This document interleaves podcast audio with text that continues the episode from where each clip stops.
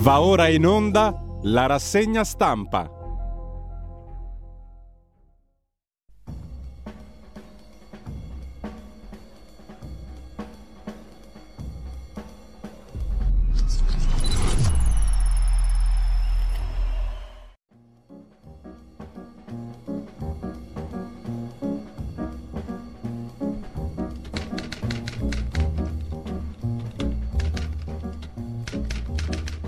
Cordiale buongiorno a tutte le ascoltatrici e a tutti gli ascoltatori da Giulio Cainarca e ben trovati all'appuntamento con la rassegna stampa. Sono le 7.30, venerdì 18 novembre, radiolibertà.net, partite da lì, fatevi un bel giro, bello, brutto, quel che sia.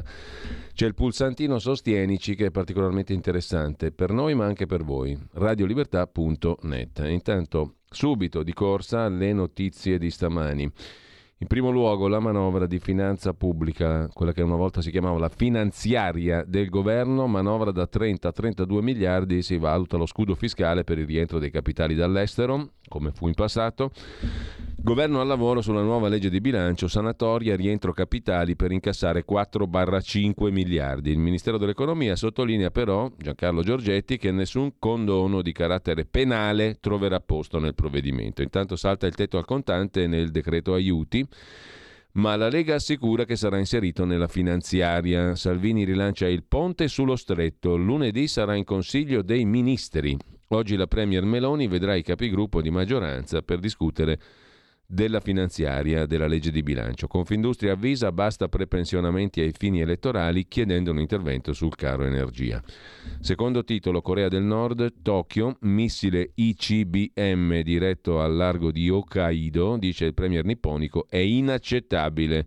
Dagli Stati Uniti ferma condanna. E poi il PD ha trovato il modo di perdere probabilmente in Lombardia per la presidenza della regione. Maiorino corre in Lombardia candidato per il centro-sinistra. Onorato della candidatura, dice l'europarlamentare, possiamo vincere.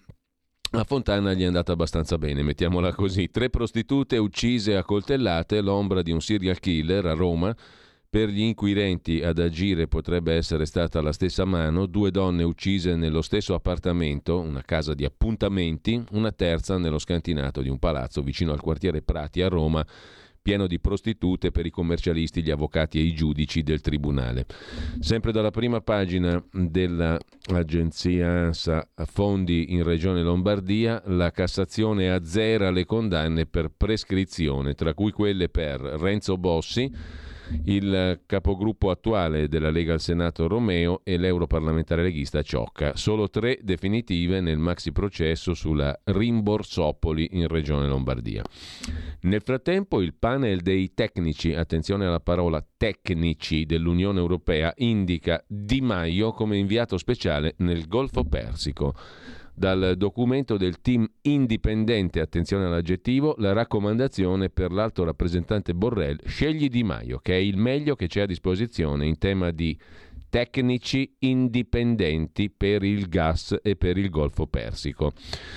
No comment perché la notizia non si presta ad alcun commento e statevene zitti per favore, anche a casa. Piantedosi al G7 rassicura sui migranti ci sono convergenze, un vertice straordinario dei ministri dell'interno il 25 novembre si punta a una gestione trasparente, naturalmente. Sarebbe stato strano se si fosse puntato a una gestione opaca, oscura, ambigua. In ogni caso, il Viminale dice iniziative comuni con Berlino, con la Germania.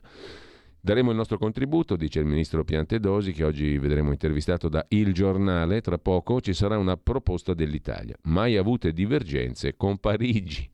Così il ministro dell'interno italiano. Poi c'è un'altra notiziola del giorno, irregolarità nelle cooperative della famiglia di Sumaoro, il deputato con gli stivali, il difensore dei braccianti, i pubblici ministeri indagano. Non sono indagato e denuncio chi infanga la mia integrità, dice il deputato, l'indagine sarebbe sulla moglie, poi vedremo svariati articoli anche su questa questione. Per eh, quanto concerne ancora la prima pagina dell'agenzia ANSA Mosca, la Russia fa sapere non rinunceremo ai territori che abbiamo annesso.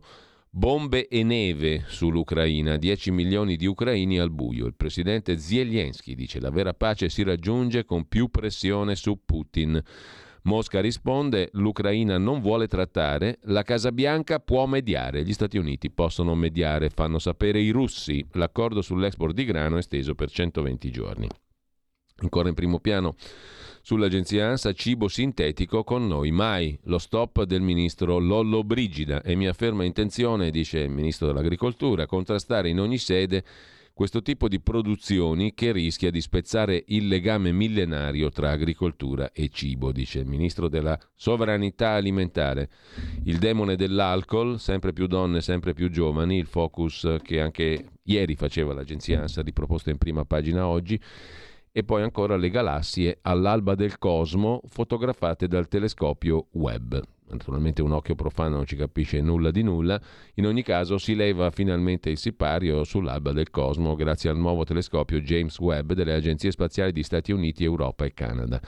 L'antisemitismo c'è ancora, lancia l'allarme Liliana Segre, e poi ancora in prima pagina sull'agenzia ANSA di stamani, proposta della Lega per il dialetto veneto nelle scuole e tv della regione. Proposta di legge depositata da 18 deputati del gruppo della Lega di due articoli interviene sulla legge del dicembre del 99 che tutela le minoranze linguistiche storiche. A proposito di regioni, qui dalla prossima settimana bisogna entrare nel vivo perché abbiamo contattato tutti e 20 i gruppi regionali della Lega nelle diverse regioni, quindi il palinsesto dovrà subire una colossale sferzata in senso di ascolto dei territori di cui si compone la bellissima Italia. Dovranno partire 20 rubriche regionali, dovranno partire e voglio che partano 20 rubriche regionali. Sto facendo di tutto per far partire 20 rubriche regionali, stringendo contatti diretti con le regioni e i gruppi consigliari. In questo caso della Lega che saranno i nostri inviati sui territori per sentire la voce dei territori. Molto semplice, molto facile, molto chiaro. E chi non ci sta è colpa sua, lo diciamo subito. Eh, naturalmente ci stanno tutti, ovviamente. 20 rubriche nuove, pensate che bello? Gratis. Intanto, tre condanne all'ergastolo per l'abbattimento del volo MH17 è il verdetto della Corte d'Olanda sul caso avvenuto il 14 luglio 2014. Trovati nei corpi delle vittime frammenti del missile di tipo BUK sparato da Pervomaisk, località nel distretto di Lugansk al momento dell'abbattimento, sotto controllo dei militanti separatisti filorussi, parla Zelensky, decisione importante. Il premier olandese Rutte, un altro passo nella ricerca della verità ma Mosca controbatte, un verdetto politico e scandaloso. Infine chiudiamo l'agenzia ANSA in prima pagina con Rubiter, assolti Silvio Berlusconi e il mitologico Mariano Apicella, di cui poi sentiremo anche una delle memorabilissime canzoni, era anche un bravo chitarrista, una, una voce bella, suadente, napoletana, erano accusati di corruzione in relazione alla falsa testimonianza del cantante napoletano Mariano Apicella, giusto appunto in merito alle feste organizzate ad Arcore. Nel biennio 2021 segnalate 89 vittime di pedofilia, prima indagine della conferenza episcopale italiana sulla rete dei servizi per tutela dei minori con 30 centri all'ascolto. Nel biennio 90 vittime di pedofilia segnalate, nell'arcidiocesi di Baltimora 600 casi di abusi sessuali in 80 anni, scrive l'agenzia ANSA, che lasciamo per andare adesso a vedere rapidamente le prime pagine dei quotidiani di oggi. Partiamo dal Corriere della Sera. Il ritorno di Guccini, Resto con i perdenti, un nuovo disco dopo dieci anni, subito sotto la testata, ma il titolo principale, anzi i titoli principali sono due. Manovra si tratta su 30 miliardi. Meloni convoca i capigruppo via dal decreto aiuti il tetto al contante che tornerà nella legge di bilancio, si presume, stretta sulla legge di bilancio, la finanziaria dell'energia, il fisco e le pensioni, il nodo delle coperture, che non è una novità. Moratti va avanti, intervistata ancora una volta dal Corriere della Sera, posso vincere, non ho etichette. E ancora Camera, i fondi ai partiti, meno deputati, stessi soldi. L'escamotage con il sì dei 5 Stelle. Quello che dicevamo da sempre, non è che diminuendo il numero dei deputati diminuiscano le spese per i gruppi. Da casti si sono trasformati in casta. Che bel gioco di parole, Francesco Verderami sul Corriere della Sera. Se i grillini sono diventati uguali agli altri, è perché insieme agli altri hanno fatto lievitare i costi della politica. È avvenuto la scorsa estate giusto alla vigilia dello scioglimento delle Camere. I fondi ai partiti sono gli stessi di prima, anche se i deputati sono di meno. Tre donne uccise a Roma all'ombra del serial killer e poi Stati Uniti, Pelosi addio da portavoce e se arrivasse in Italia come ambasciatrice, punto di domanda, visto che l'ambasciatore non ce l'abbiamo da quattro anni, perché siamo un paesetto marginale del Mediterraneo e gli Stati Uniti non hanno nominato l'ambasciatore. Rimane al congresso, la suggestione appunto è quella di fare l'ambasciatrice a Roma. Inchiesta sugli scafisti, se avete guai gettate in mare i migranti, gli scafisti, molti dei quali siciliani, che dalla Tunisia portavano migranti in Italia, non avevano scrupoli. Se avete problemi buttateli in mare, dicevano prima delle traversate. Sono stati intercettati dalla polizia di Caltanissetta e arrestati in 18. Con ognuno di loro ci faccio 3.000 euro, dice uno di costoro. Affari fino a mezzo milione di euro. Un'inchiesta a Caltanissetta. Infine mm, segnaliamo l'articolo di fondo del professor Ernesto Galli della Loggia che guaio il nemico a sinistra, la prospettiva del campo largo del Partito Democratico, una nemesi storica, eccetera, eccetera. E poi il caffè di Massimo Gramellini ci porta a Milano. Se volete impiegare bene 4 minuti del vostro tempo, cercate sul sito del Corriere l'orazione funebre del padre di Luca Marengoni, l'adolescente milanese finito sotto un tram mentre andava a scuola in bicicletta. Nessuno tiri in ballo qui la pornografia del dolore. Il dolore, quando sgorga con sincerità, purifica chi ne parla e chi lo ascolta. Ascoltando le parole mai banali di quell'uomo, il papà di Luca, che del figlio ricorda tutto, gli slanci di generosità e le mattine in cui si svegliava di pessimo umore e di tutto si serve per tenerne viva la memoria, facendo del bene agli altri, si rimane colpiti dalle risorse di umanità che una perdita così inaccettabile riesce a infondere proprio in chi avrebbe più diritto di lasciarsene peggiorare. Lo si era già detto a proposito dei genitori di Francesco Valdiserri, travolto da un'auto su un marciapiede di Roma, quando si rivolsero ai coetanei del loro figlio perduto per implorarli di mettere freno allo scempio degli omicidi stradali. Torna alla mente quella madre che reagì all'uccisione del figlio da parte di un pirata della strada raccogliendo fondi per scavare pozzi in Africa, dopo aver ritrovato in casa un disegno risalente alle elementari in cui il ragazzo ritraeva Babbo Natale nell'atto di donare una bibita a un bambino africano. Queste madri e questi padri, conclude Massimo Gramellini sul Corriere della Sera, il suo caffè di oggi, non si comportano così per scappare dalla stanza buia in cui li ha cacciati il destino, ma perché hanno trovato chissà dove il coraggio di accendere la luce. Noi seguiamo l'indicazione di Massimo Gramellini e andiamo ad ascoltare il commovente ricordo, come lo chiama il Corriere della Sera su YouTube, del padre del quattordicenne travolto da un tram a Milano.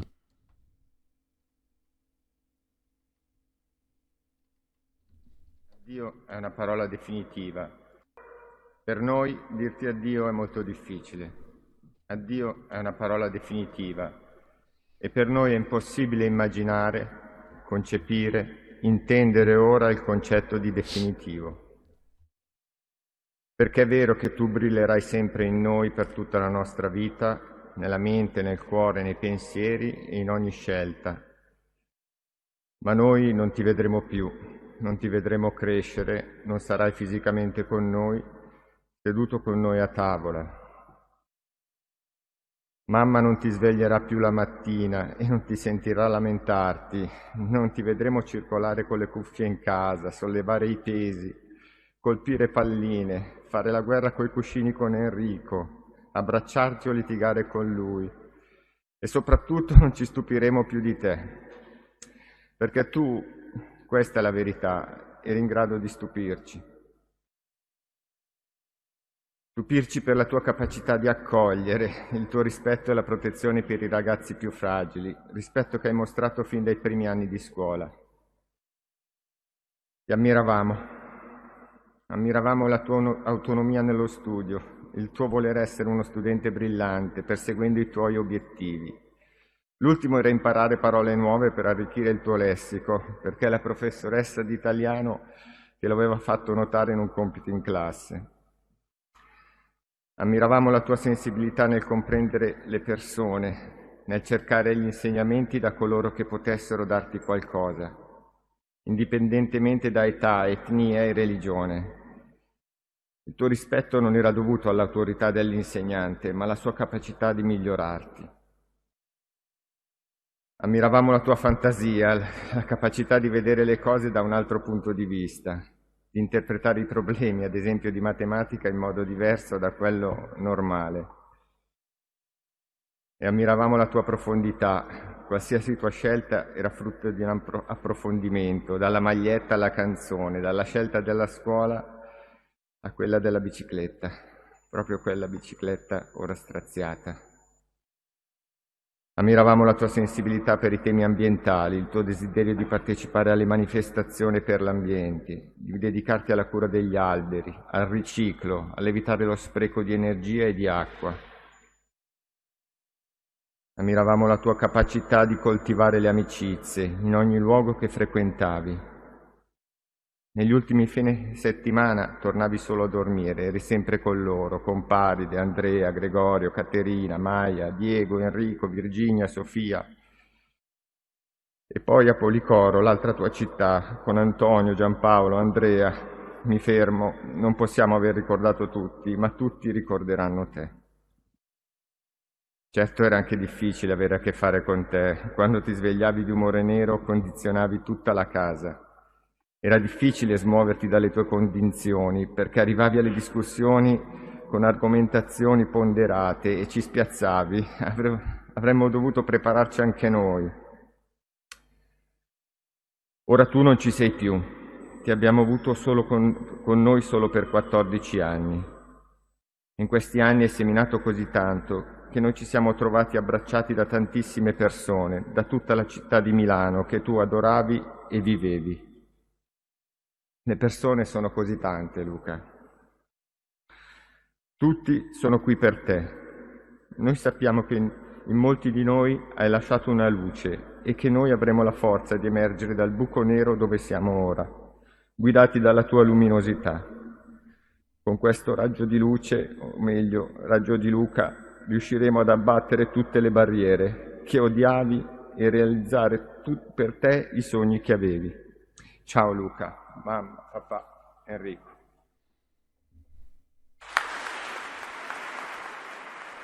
Dal sito del Corriere della Sera su suggerimento di Massimo Gramellini, prima pagina oggi sul Corriere della Sera. Torniamo però alla prima pagina del Corriere della Sera, anzi no, la prima pagina la lasciamo per andare a vedere le altre prime pagine. Il domani di Carlo De Benedetti che ha benedetto Letizia Moratti, poi vedremo qualche articolo, il report dei vescovi sulla pedofilia serve solo a insabbiare il problema, scrive Federica Turn, lo aveva promosso lui ma il cardinale Zuppi neanche si fa vedere alla presentazione. L'indagine riguarda una manciata di casi ed esclude dall'analisi diocesi dove ci sono addirittura preti sotto processo per abusi. Non va bene, non quadra. Scoppia la guerra della rete tra crack affari e Bisignani, l'uomo che sussurrava ai potenti, ma questo lo vedremo dopo l'articolo di domani. Il Fatto Quotidiano apre con una fotografia che mette insieme Zielienski e la professoressa Donatella Di Cesare, editorialista della stampa e di altre testate. Gli Stati Uniti hanno finito le armi e Kiev manda un pizzino, niente po' di meno che alla professoressa Di Cesare. La filosofa è stata messa all'indice dal Consiglio di difesa ucraino, filorussa che si finge intellettuale, ha stabilito il Consiglio di difesa dell'Ucraina. Cose incredibili. Comunque, il Pentagono fa sapere troppe forniture all'Ucraina, 500 milioni per le nuove scorte. Insomma, gli Stati Uniti possono diventare forse promotori di un'iniziativa di dialogo, di pace, come ha fatto intravedere anche la Russia stessa. Biden gela Kiev, gela un'altra volta Zelensky, sono opinioni sue senza prove. Anche la Polonia isola il leader ucraino, non ci sono dubbi, il missile era ucraino, era vostro. E sulla questione anche Biden molto freddo con Zelensky, scrive il Fatto Quotidiano. Chi insultava Conte ora elogia Giorgia Meloni, con Meloni dialogare e fare affari con la Cina è cosa buona e giusta. Controordine, scrive il Fatto Quotidiano, via alla Calderone arriva suo marito, CUP, affare di famiglia, il titolo è in prima pagina, pagina 5 c'è la notizia, o meglio l'articolo di Marco Grasso sul marito della ministra del lavoro, Marina Calderone, il marito è Rosario De Luca, che rimpiazza la moglie. Il marito della ministra si era dimesso dall'Inps, ora ripescato al CUP, Comitato Unitario delle Professioni. Gli ordini professionali italiani eleggono un presidentissimo che parli per tutti. Questa figura guida un ente chiamato CUP, Comitato Unitario Professioni, organo lobbistico legittimato ad andare a trattare col governo. Questo incarico era nelle mani di Marina Calderone, ex presidente dell'Ordine dei consulenti del lavoro. Adesso tocca al marito, tutto in famiglia.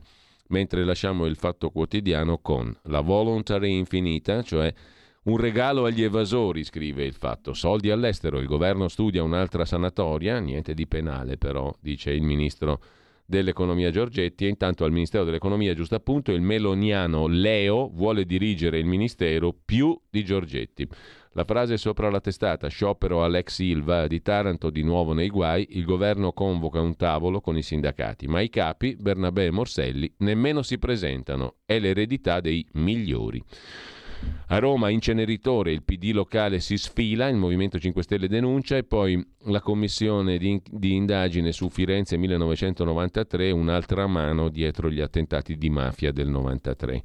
Quelli a Milano, Firenze e Roma. Non solo mafia, um, le commissioni, la conclusione delle, commis- della, le conclusioni, chiedo scusa, della commissione antimafia. Un'altra mano dietro la stragi, le stragi del 93.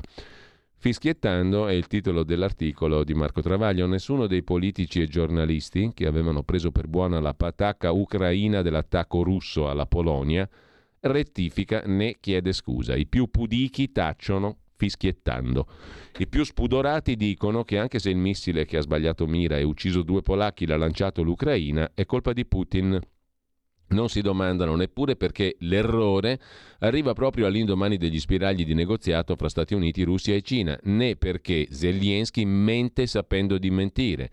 Gli unici a sapere fin da subito che il missile era ucraino erano gli ucraini per trascinare la Nato in una guerra diretta contro la Russia e poi sbugiardato da Stati Uniti, Polonia e Nato persevera fino al tragicomico comunicato di ieri, dove dice non so cos'è successo, sono certo che il missile è russo. Un genio. Meloni incontra il presidente cinese Xi Jinping, ne accetta l'invito a Pechino, promette lucrosi accordi commerciali, tutti i giornali elogiano la sua abilità di intrecciare buoni rapporti con la Cina restando amica degli Stati Uniti. Ne siamo lieti anche noi, ma ricordiamo quel che dicevano Meloni e gli stessi giornali che oggi la elogiano, quando Conte riuscì ad andare d'accordo con Trump, il presidente americano più anticinese mai visto, e Xi Jinping nel solco della nostra vocazione multilaterale. Traditore della patria, servo di Trump, dei cinesi e di Putin. La via della seta, l'accordo commerciale preparato da Prodi e avviato da Gentiloni, fu spacciata per un'invenzione improvvisata dalla zecca Garbugli di Volturara Appula con la poscetta a tre punte e giù allusioni e tangenti ai cinesi, ai grillini tangenti cinesi ai grillini, in aggiunta a quelle di Maduro, svelate dall'autorevole super testimone El Poglio.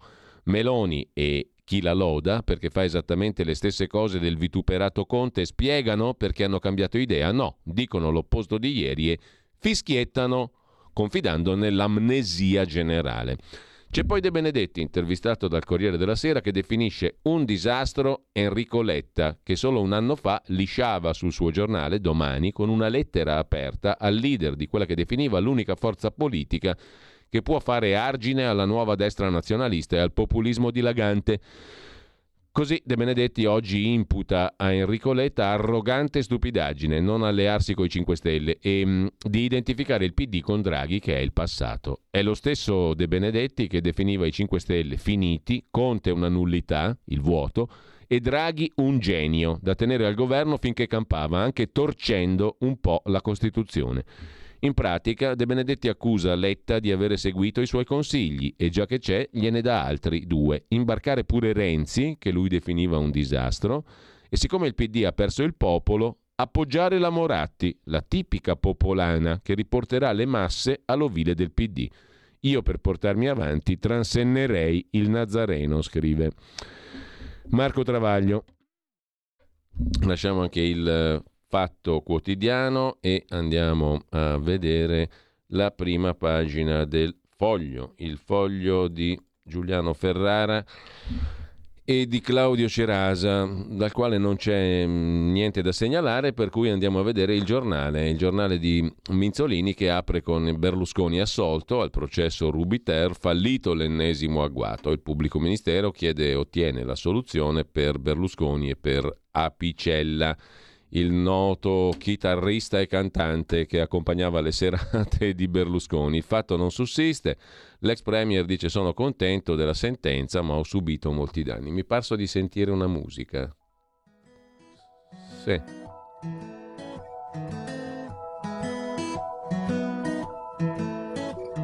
Amore, amore mio, buon amore, lo sai, non ti aspettavo proprio più e te volevo scrivere una lettera però ha giù pensato meglio una canzone perché no teneva voglia pazzi di vedere.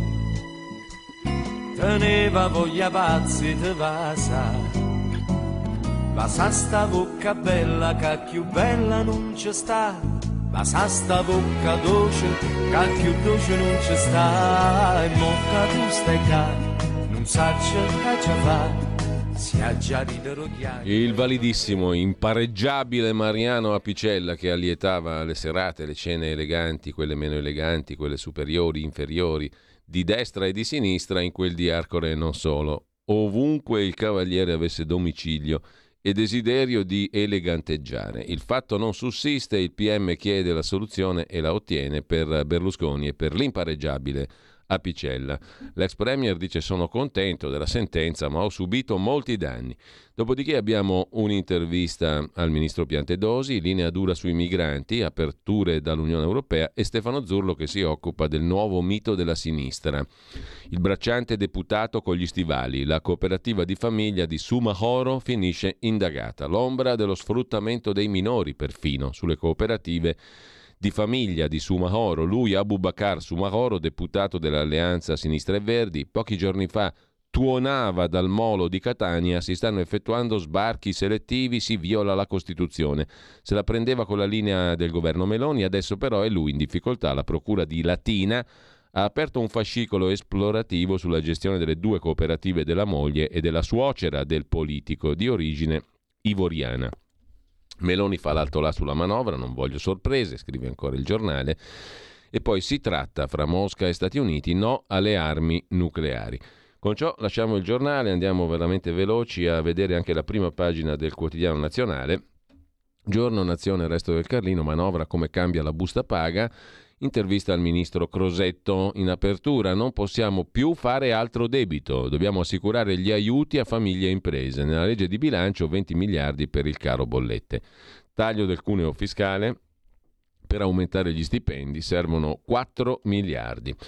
Poi sempre dalla prima pagina, in questo caso de Il Giorno, shock a Roma, tre prostitute uccise a coltellate in zona Prati, l'ipotesi quella di un unico omicida, incubo serial killer, per quanto concerne invece Milano e Lombardia, no alla Moratti, primarie in soffitta, il PD punta su Maiorino. Auguri, candidato del centro-sinistra, commenta Garavaglia, così si perde. Garavaglia non l'ex ministro leghista, ma l'esponente della Croce Rossa e deputata um, Garavaglia, appunto. Um, a pagina 11 c'è l'intervista alla ormai anziana Maria Pia Garavaglia, la quale dice il PD perde se va a sinistra. Insomma, sinistra sarebbe Maiorino. Non ripetiamo l'errore delle politiche, seguiamo il modello Verona.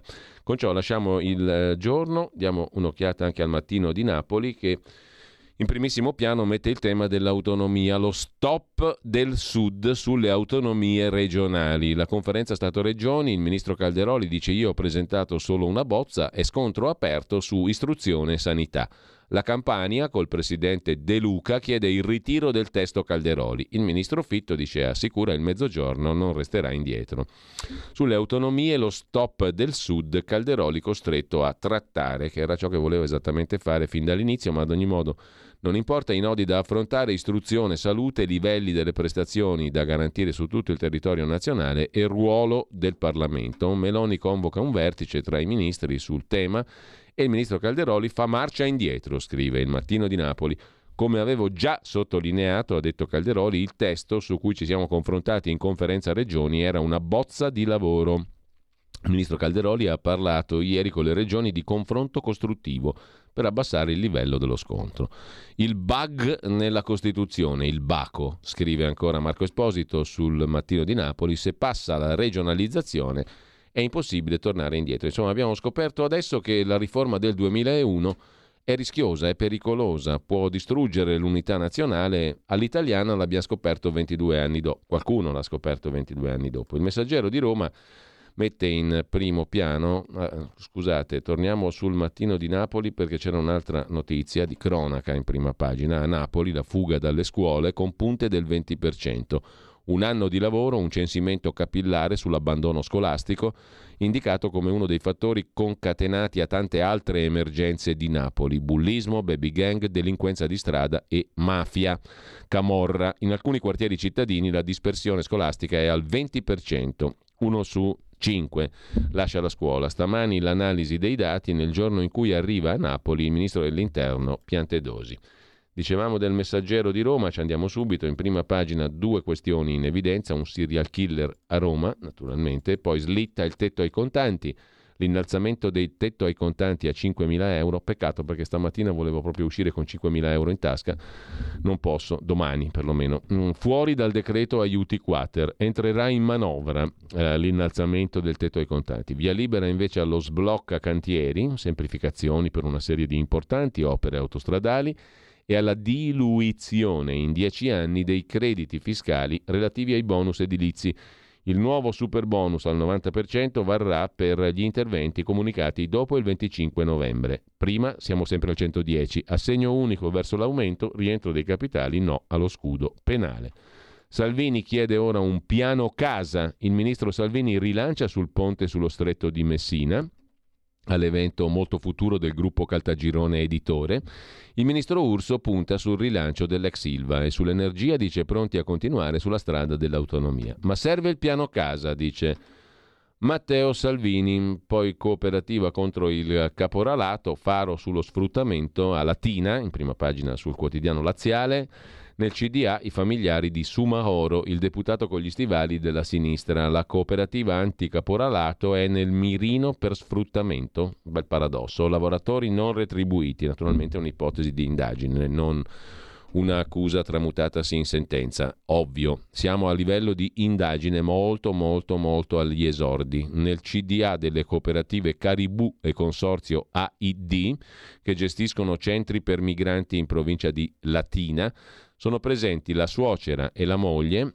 nel consiglio di amministrazione delle cooperative, suocera e moglie del deputato con gli stivali dell'Alleanza Verdi-Sinistra Abubakar Sumahoro, che precisa: Non sono coinvolto, vogliono infangarmi, c'è solo mia moglie. Sacchi ci, di documenti, sac, interi sacchi di documenti, fatture, bilanci, ricevute e fotocopie, tutto abbandonato per strada. Parte da lì l'indagine su stipendi e contributi. Il sospetto è che non siano mai stati pagati. Si vedrà. Intanto lasciamo il messaggero, andiamo a vedere il tempo di Roma. L'altra invasione è il titolo d'apertura. La rotta balcanica. Il sindaco di Trieste parla di 300 migranti al giorno a Trieste e nessuno ne parla. Il primo cittadino di piazza ha detto il confine è incontrollabile, il governo agisca anche qui. In Sicilia rete di trafficanti scoperta con le intercettazioni. Se c'è l'avaria, gettateli in mare i carichi residuali di esseri umani. Non c'è solo Lampedusa nello scacchiere dell'emergenza migranti. Il sindaco di Trieste Roberto Di Piazza racconta a Il Tempo i numeri e i problemi della spesso ignorata rotta balcanica. Arrivano 200-300 profughi al giorno non ci sono strutture per accoglierli. Mai visto niente del genere. Il governo intervenga anche qui, dice il sindaco di piazza, pagina 3 del quotidiano romano Il Tempo, le considerazioni del sindaco triestino raccolte da Alessio Buzzelli. 300 arrivi al giorno a Trieste in 16 anni, mai così tanti. Il sindaco dice al quotidiano romano il governo intervenga anche qui. Confine incontrollabile, dice il sindaco di Trieste, usiamo le caserme dismesse per accoglierli o stazionano in strada senza far nulla. L'approccio della Slovenia, invece di fermarli, invitano quelli che provengono da India o Pakistan a proseguire in direzione della magnifica Italia. Accordi in Europa sarebbero necessari, ma per qualche motivo è difficile ottenerli. Per prima cosa dobbiamo agire sul nostro territorio. E poi l'altra vicenda, quella invece su cui indaga la procura e la polizia, anzi per il momento di Caltanissetta, se c'è una varia buttateli a mare, il business sulla pelle dei migranti. Traffico di profughi scoperto dalla polizia di Caltanissetta, decise 18 misure cautelari, arresti, indagini partite nel febbraio del 21. Ogni passeggero costretto a pagare almeno 3.000 euro per imbarcarsi dalla Tunisia alla Sicilia, con scafisti anche indigeni, anche siciliani, scrive il quotidiano Il Tempo nel suo primo piano a pagina 2. Gli indagati sono 11 nordafricani, infatti, e 7 italiani. Sei di loro risultano ancora irreperibili. La base in una masseria di niscemi. Le accuse, favoreggiamento dell'immigrazione clandestina con l'aggravante di aver messo a, vis- a rischio la vita delle vittime. Sempre dalla prima pagina poi del Tempo di Roma, il tetto al contante slitta nella manovra, Berlusconi assolto, l'abbiamo già visto, e poi e caccia al killer delle prostitute nel quartiere Prati, scoperti i corpi di due cinesi e una colombiana. prostitute tutte e tre.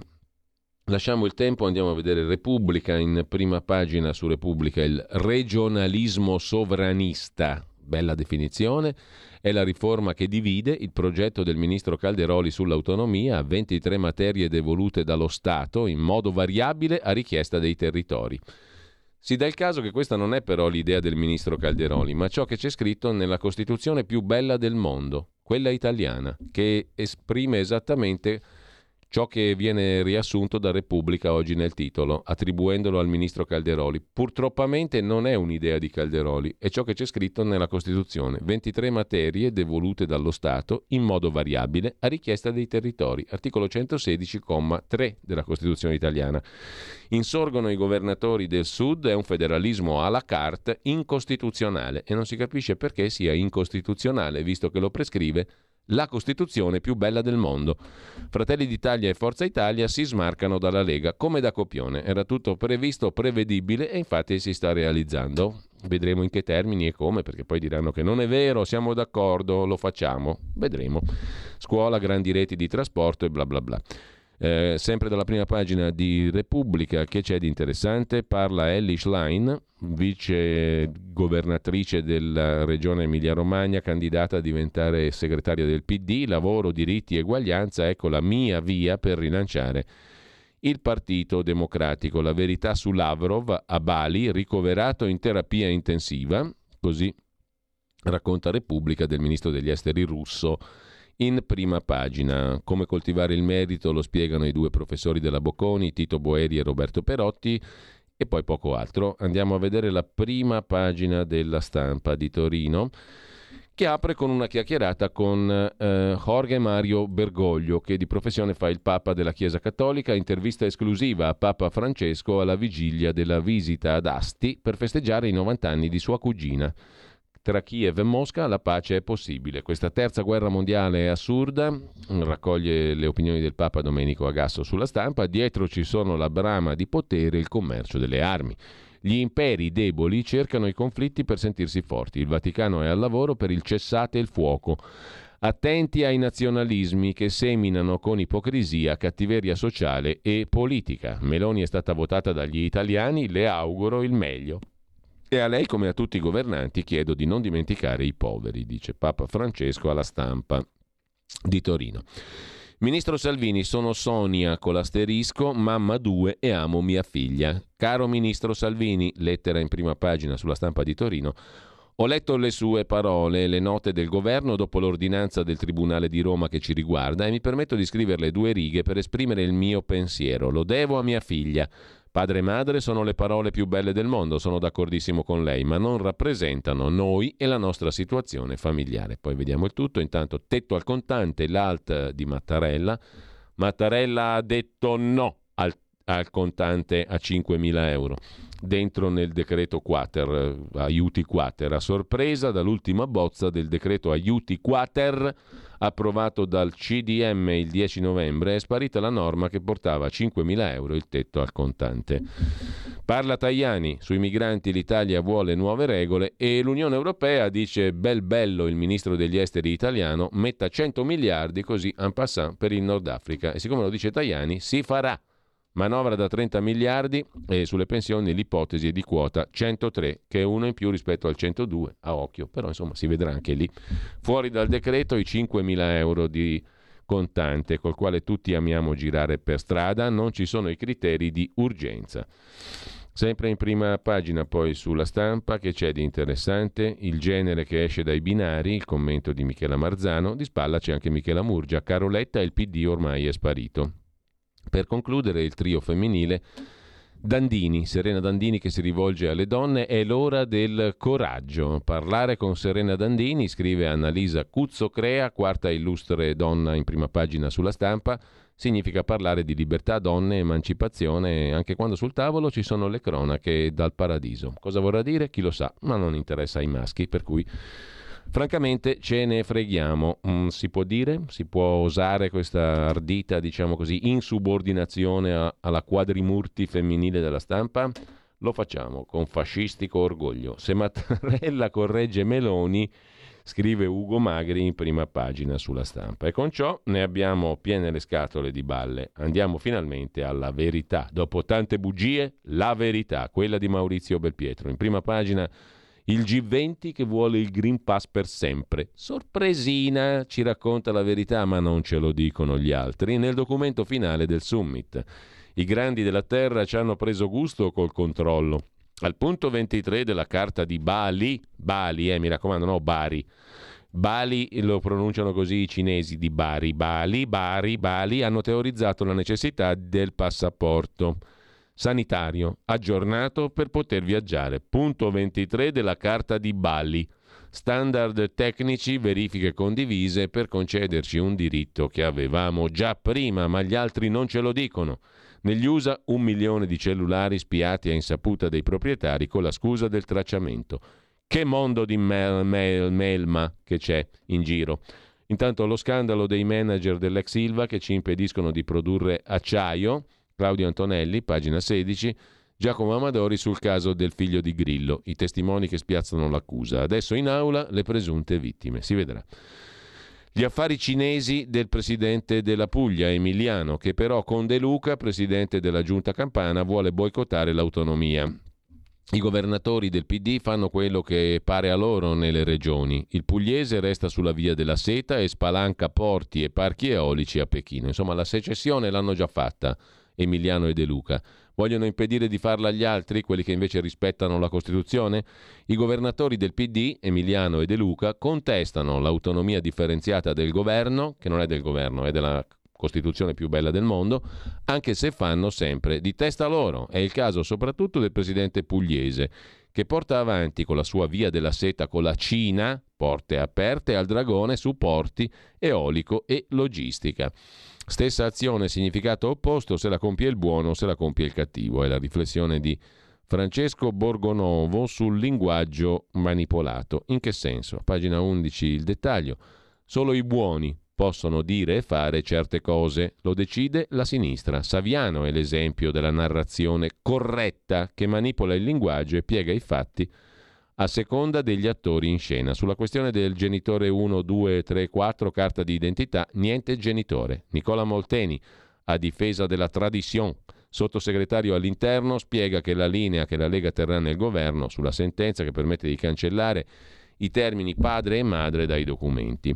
Lo spiega Molteni la linea del governo, carta di identità, niente genitore, padre e madre. E basta, e eh, non rompete le scatole. In primo piano ancora sulla verità, in tv falsità per coprire di fango Andreotti, è il figlio di Andreotti a schierarsi contro Bellocchio, autore della serie televisiva Esterno Notte. Stefano Andreotti ha visto la serie in tv suo padre Giulio è dipinto come l'anima nera della DC, tanto per cambiare, l'uomo che più perseguì la strategia della fermezza e ostacolò i tentativi di salvare Aldo Moro. Ma il figlio, il terzogenito figlio di Giulio Andreotti, la pensa diversamente. A chiudere Marcello Veneziani, Proust, che fece il Novecento in retromarcia, per dare voce a alle cose. Marcel Proust, naturalmente, nella indagine di Marcello Veneziani in prima pagina. A cent'anni dalla morte, lo scrittore della Recherche va a ruba in libreria. Maestro nel dar vita al dettaglio con tutti i sensi e non solo la vista, ha percorso in retromarcia il Novecento rifiutando l'ondata modernista, cioè Proust è dei nostri. È un fascista come noi. Mentre lasciamo la prima pagina della verità con il commento del direttore Maurizio Belpietro sul deputato con gli stivali. Indagine sulla famiglia dell'astro nascente del PD, sfruttamento di minori. In Parlamento il primo giorno si è presentato con i gambali, gli stivali verdi di plastica del contadino. Non si capisce se per rappresentare i braccianti, di cui è stato a lungo sindacalista e che ha abbandonato non senza qualche polemica per dedicarsi alla politica o per evitare di sporcarsi le scarpe col fango della politica. Sta di fatto che a rischiare di finire nel pantano ora è lui, Abubakar Sumahoro, giovane deputato della Repubblica, fresco di nomina nelle liste di Europa Verde, le cui moglie e suocera sono finite al centro, scrive Maurizio Belpietro in prima pagina, di un'inchiesta della Procura di Latina con l'accusa di avere sfruttato senza pagarli dei migranti. Brutta storia per uno che ha impostato la carriera in difesa di profughi contro il caporalato. Fossero vere le denunce presentate ai PM da esponenti di un sindacato, vorrebbe dire che su Mahoro i caporali li aveva in famiglia e non c'era bisogno di spingersi lontano per trovarli. Nato in Costa d'Avorio, il deputato della sinistra è la bandiera dei diritti dei braccianti. Giunto in Italia giovanissimo, nel 2010 si laurea alla Federico II di Napoli con tesi sul mercato del lavoro, in cui si presta attenzione all'impiego di extracomunitari in agricoltura. La tesi è stata anche il trampolino di lancio per diventare paladino dei migranti sfruttati. Dieci anni fa Sumaoro organizzò la marcia dei sans-papiers, stranieri senza permesso di soggiorno, chiedendo che potessero circolare liberamente in Europa. Dopo l'assassinio di Sumalia Sacco, bracciante sindacalista ucciso a fucilate in Calabria, l'istituzione di un comitato nazionale contro il caporalato. Dalla rubrica ottenuta a seguito del delitto di Sacco sulle pagine dell'Espresso si è occupato spesso di condizioni di lavoro di extracomunitari in Italia accusando di sfruttamento il sistema agroalimentare. Dopo anni di lavoro nel Comitato Agricolo, sindacati di base, nel marzo 21 il suo passaggio alla politica, con la comunità Invisibili in Movimento, obiettivo promuovere il progressismo trasformativo. Appena messo piede alla Camera, Sumaoro si è distinto per un discorso contro il nuovo governo, dichiarò che l'Italia non aveva bisogno di sovranismo, isolazionismo, classismo e di un governo fomentatore di caccia alle streghe, ma di un sovranismo relazionale, internazionalista pacifista democratico basato sui diritti umani. Quando il Presidente del Consiglio provò a rispondergli le scappò un tu rivolgendosi a Sumaoro senza far precedere il suo cognome dal titolo di onorevole, la platea dei compagni insorse quasi Giorgia Meloni l'avesse insultato. A un certo punto, per essersi contrapposto al Premier, qualcuno ha perfino pensato fosse l'uomo giusto per un partito morente, come il PD, Sarebbe la nostra Meloni, pare abbia detto Matteo Orfini, che non sbaglia un colpo, passato da portaborse di D'Alema a compagno di giochi di Renzi, rimanendo sempre attaccato alle poltrone, mentre il PD sprofondava. Difficile contrapporgli qualcuno di sinistra, sembra sia stato il commento di Andrea Orlando, altro capo corrente PD. Uno che se ne intende, Claudio Velardi, anche lui al seguito di D'Alema e poi di Rosa Russo Iervolino, è stato ancora più esplicito. La persona più sveglia che circola dalle vostre parti è Abubakar Sumaoro. Viene dal mondo reale, ha energia, sa comunicare. Candidate lui, altro che i sepolcri imbiancati del PD che discutono di nulla. Sarà, commenta a questo punto Maurizio Belpietro, ma il fango che l'ex sindacalista mostrò entrando a Montecitorio con gli stivali, con l'indagine di Latina rischia di salire. Nei mesi scorsi alcuni suoi compagni gli chiesero conto di soldi raccolti in nome dei braccianti che avrebbero dovuto servire per aiutare le persone delle baraccopoli, si sarebbero volatilizzati. Sumaoro reagì dicendo che si voleva mettere in dubbio la sua integrità e minacciò querela. Ora l'inchiesta, che ha richiamato l'attenzione su sua moglie e sua suocera, entrambe a capo di cooperative in cui sono impiegati lavoratori extracomunitari, rischia di inzaccherare per davvero i gambali. Secondo una denuncia, alcuni ragazzi impiegati nelle cooperative sarebbero stati maltrattati e lasciati senza luce e acqua eppure senza stipendio. Non c'è cibo né ci sono vestiti, avrebbero detto alcuni minorenni, costretti a lavorare gratis. Ci sarebbero anche un giro di fatture sospette e tanti soldi erogati come contributi a fondo perduto, ma che non sarebbero mai arrivati ai migranti impiegati, tanto che all'appello mancherebbero 400.000 euro. Sumaoro si difende anche perché il suo nome nell'inchiesta non c'è. ma quello di sua moglie e della suocera ci sono e visto che il giorno della sua nomina dichiarò in Parlamento che i lavoratori stranieri non dovranno più essere intrisi dal fango dell'indifferenza e dello sfruttamento, farebbe bene a chiarirci fino a dove il fango sia arrivato. Non sia mai che si trovi la melma anche nelle scarpe della moglie, così scrive il direttore della Verità. A Corredo c'è il pezzo di Fabio Amendolara, cronista giudiziario, minori nelle cooperative di Casa Sumaoro senza acqua né luce, indagini sulle cooperative Caribù e AID per stipendi non pagati e presunti maltrattamenti agli ospiti, ma il deputato fa sapere non c'entro nulla. Così sulla prima pagina della verità, che abbiamo compulsato uh, furiosamente, per cui andiamo adesso a Libero quotidiano diretto da Alessandro Salusti, che su questa storia apre la prima pagina. Gli schiavisti in casa sua, la terribile accusa, stranieri minorenni. Scusate se rido, ma non c'è niente da ridere della sostanza della vicenda, di tutto il contorno, sì, mediatico, eccetera, eccetera. Stranieri, minori stivali e tutto il resto. Stranieri minorenni al lavoro in condizioni indecenti senza paga nelle cooperative della famiglia di Suma Horo, deputato di sinistra, paladino dei diritti dei migranti. Da par suo il commento del direttore di Libero, Alessandro Sallusti. Attenti ai buoni. Come cantava Giorgio Gaber, Il potere dei più buoni, una canzone immarcescibile. Maltrattamenti, privazioni, persone sottopagate o addirittura non pagate Soldi pubblici ricevuti ma gestiti in modo opaco, come Mimmo Lucano, no? un altro eroe dei migranti, il sindaco di Riace.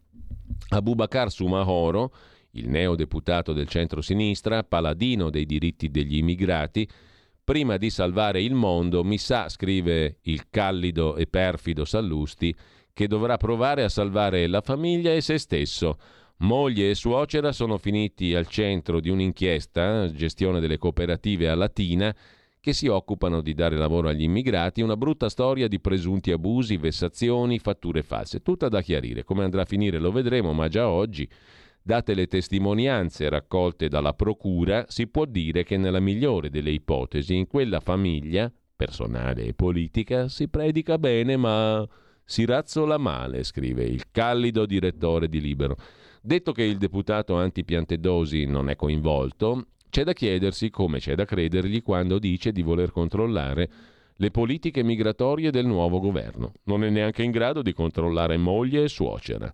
La cosa non mi stupisce, scrive il perfido direttore di Libero, sia vedendo il soggetto in questione, sia perché uno dei tanti non detti riguarda il grande business della gestione immigrati che è quanto di più opaco e infiltrato da gente senza scrupoli ci sia oggi.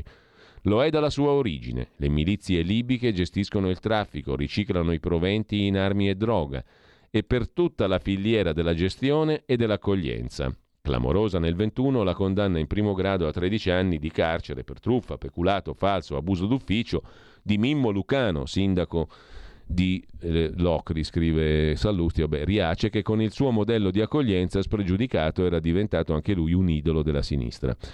Ecco, conclude il perfido direttore di Libero, invece che pontificare ogni giorno contro chi vorrebbe mettere un po' d'ordine in tutta la faccenda, invece che insultare, vedi il bastardi di Saviano, invece di accusare di razzismo e cinismo Meloni e Salvini, la sinistra farebbe bene a guardare in faccia la realtà, fare pulizia in casa sua. Continuando a nascondere la polvere sotto il tappeto del buonismo, non giova continuare a nascondere, non giova né agli immigrati né all'Italia. Dato al deputato con gli stivali ciò che gli andava, vediamo gli altri titoli di Libero. In prima pagina gli insopportabili maestrini di propaganda live, pare che sia una trasmissione televisiva per chi se la guarda, e poi Silvio assolto dopo dieci anni con l'impareggiabile Apicella, che tra l'altro è un chitarrista di primissimo piano, di primissimo ordine, una voce suadente, meravigliosa, partenopea, parte no, Comunque, insomma, un valido, un validissimo mus- musicista. Ci vedo faccia perplessa dall'altra parte del non vetro di Federico Borsari in regia, non è d'accordo, ma senti, mandami un altro brano e poi vedi se ti converti anche tu al sound di eh, Mariano Apicella. Scegliene uno a caso, tu che fai il DJ, carissimo Federico Borsari, che ringrazio come tutte le mattine, efficacissimo e super diligente e competente in regia. Senti un po', perché non ti piace?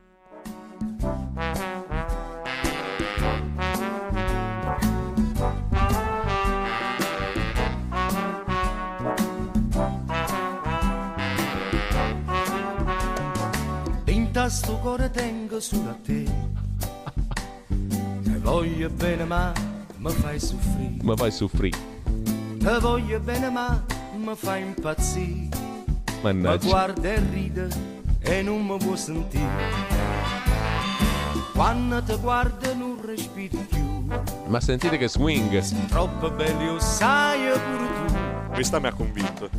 E se ti guarda nata io me ne muore.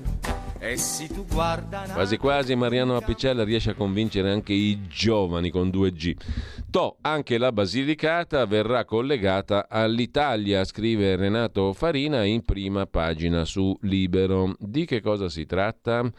Del fatto che una regione che non era mai arrivata in, o meglio, una regione che non ha mai visto la ferrovia. Esiste qualcosa di più faticoso della traversata di Mosè e di Israele nel deserto, quello della Basilicata o Lucania. Parafrasando il titolo famosissimo del romanzo storico di Carlo Levi che giunse al confino da queste parti nel 1935, il treno si è fermato a Eboli.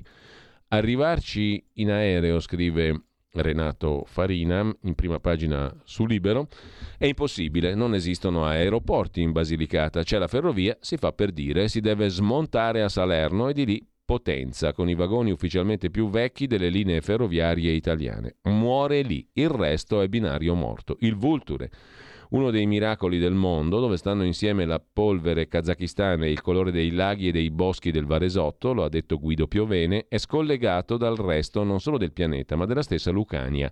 Ora però il treno, nel 1836, fu dato l'annunzio di qualcosa di straordinario.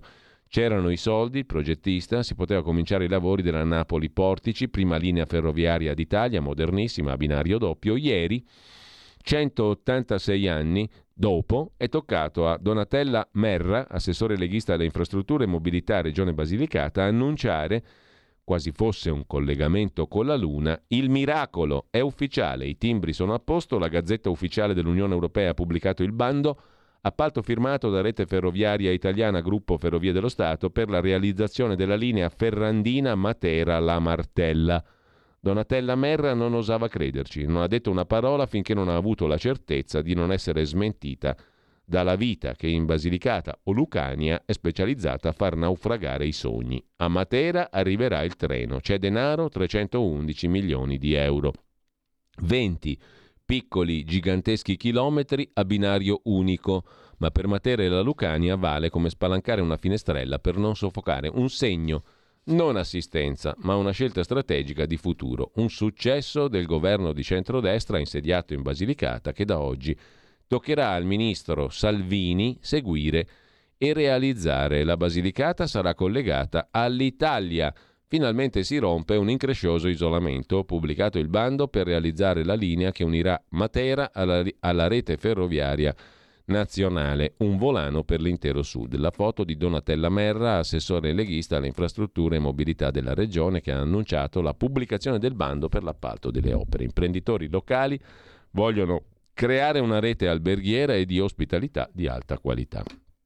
Così chiude la sua prima pagina il quotidiano Libero, mentre lasciamo anche Libero per andare a vedere rapidamente adesso la prima pagina eh, del quotidiano Italia Oggi di Pierluigi Magnaschi, game over per il super bonus, la ANACI, gli amministratori di condomini, ha invitato i propri iscritti a sospendere le delibere condominiali sul 110%, troppo poco tempo a disposizione, ma si spera in una proroga. Stop alle delibere condominiali 110%, troppo poco tempo a disposizione. È l'allarme che arriva ad Italia Oggi da ANACI, Associazione Nazionale Amministratori di Condominio, tramite il suo presidente Francesco Burrelli. Eh, L'associazione ha invitato i propri iscritti a sospendere le delibere 110%. Si guarda la manovra e i lavori parlamentari, si spera in un allungamento dei tempi. Intanto arriva la Fast Week, dove si lavorerà dal lunedì al giovedì con lo stesso stipendio. Lavorare meno senza perdere produttività né abbassare lo stipendio. Di tanto in tanto la proposta di ridurre i giorni di lavoro ricompare. Questa volta però non ci si ferma alla teoria. C'è chi ha deciso di avviare la settimana cortissima. Non è un modo per affrontare le turbulenze del momento, dovrebbe servire per accompagnare una fase di sviluppo. I dipendenti lavoreranno di più e meglio nei giorni di presenza. Sarà proprio così? Chi ha promosso il radicale cambiamento ne è convinto. Alcune aziende apripista sono elencate da Carlo Valentini a pagina 10 di Italia Oggi di stamani, mentre c'è da segnalare ancora in prima pagina il diritto rovescio, la rubrica di commento il corsivo del direttore Magnaschi, il ventre eccessivo del Partito Democratico, un eh, partito che viene da troppo lontano, è percorso da imbarazzanti borborigmi che ne impediscono sia la quiete che il movimento. Sono gli effetti disordinati di un confuso dibattito pre-congressuale. Teoricamente da questo tsunami di parole spesso senza senso dovrebbe saltare fuori cos'è il PD Fin d'ora, commenta Italia Oggi, si può dire che il PD non è più un partito operaio, non ha un parlamentare che abbia fatto questa professione, non sarà nemmeno un partito capace di parlare alla gente comune. Ne volete una prova? Getto lì un nome, Vincenzo De Luca, presidente della regione Campania, uno che con grande fiuto l'intelligenza rossa partenopea non voleva neanche candidare, poi ha preso il 68% dei voti. Sarebbe disponibile il presidente della regione Emilia-Romagna, Bonaccini, ma la sinistra gli preferisce Ellie Schlein, una ricca signora con due o tre passaporti in tasca, sessualmente liquida e che non ha mai visto da vicino una fabbrica, ma una caratteristica politica ce l'ha. Inventata da Bonaccini, non ha esitato a pugnalarlo subito. Di strada ne farà, forse, conclude Italia Oggi in prima pagina. Detto questo, adesso ci fermiamo un attimo, c'è una notizia da dare ancora prima di andare alle altre notizie del giorno. Una notizia brutta che viene da Castel Goffredo, se ne occupa il Corriere della Sera in cronaca lombarda, paese di 12.000 abitanti nel Mantovano, non lontano dalla provincia bresciana. Una povera donna di 88 anni ha scoperto i ladri in casa, è morta per un malore. La procura dice cercavano soldi e gioielli. Nella mattinata di mercoledì la scoperta da parte di una parente del corpo senza vita di Fioretta Biazzi, ex sindacalista CGL, 88 anni di età. Al netto del massimo riservo, la Procura di Mantova lavora anche sull'ipotesi di un infarto successivo alla rapina nell'abitazione dell'anziana che viveva sola da molto dopo la scomparsa del marito. Stai ascoltando Radio Libertà. La tua voce libera, senza filtri né censura. La tua radio.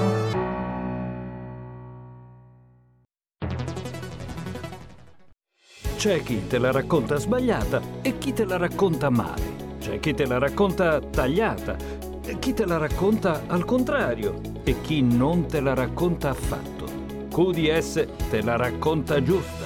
Ogni giorno la tua terra, il suo presente, le sue attese, la sua volontà di rinascita. Leggi, abbonati, scegli il quotidiano di Sicilia. L'informazione giusta per crescere insieme.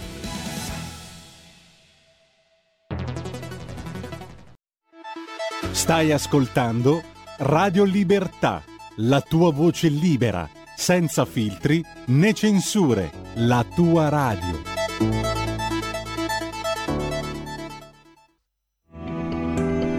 Il meteo.it presenta le previsioni del giorno. Una nuova perturbazione atlantica in transito sull'Italia e tenderà a spostarsi nelle prossime ore dal nord verso il centro-sud. Temperature pressoché stazionarie. Nel dettaglio in mattinata piogge diffuse dal nord-ovest verso il nord-est, ma anche su Toscana, Umbria e Lazio, localmente moderate o forti, mentre fenomeni più deboli e irregolari potranno interessare il resto del centro e la Campania. In giornata miglioramento al nord, mentre peggiorerà sul basso versante tirrenico. Per ora è tutto da ilmeteo.it, dove il fa la differenza. Per dettagli maggiori maggiori come sempre c'è la nostra app. Una buona giornata da Alessandra Tropiano. Avete ascoltato le previsioni del giorno. Ed eccoci qua, come un solo uomo, anche se siamo in due con Federico in regia, eh, ansiosi di sapere che succede alle ore 12 in questa radio che da 25 anni manda in giro roba per l'etere, per il mondo, eccetera, eccetera. Alle 12 di oggi tocca, scatta l'ora di Stai Karma, Malika Zambelli. Di che cosa ci parlerà mai la nostra Malika che dovrebbe essere in collegamento telefonico buongiorno. con noi? Buongiorno Malika. Ciao, buongiorno. Di che cosa Allora, si parla oggi- oggi? Oggi sciamanesimo. Oggi ho Nello Ciumbia. Cecconi che è un insegnante Ciumbia. di sciamanesimo e parliamo di cose serie, perché parliamo di malattia e di guarigione. che è una cosa che interessa a tutti direi, però da un punto di vista sciamanico, quindi è, un, è un'apertura verso una, un modo di intendere la malattia un po' diverso e alternativo.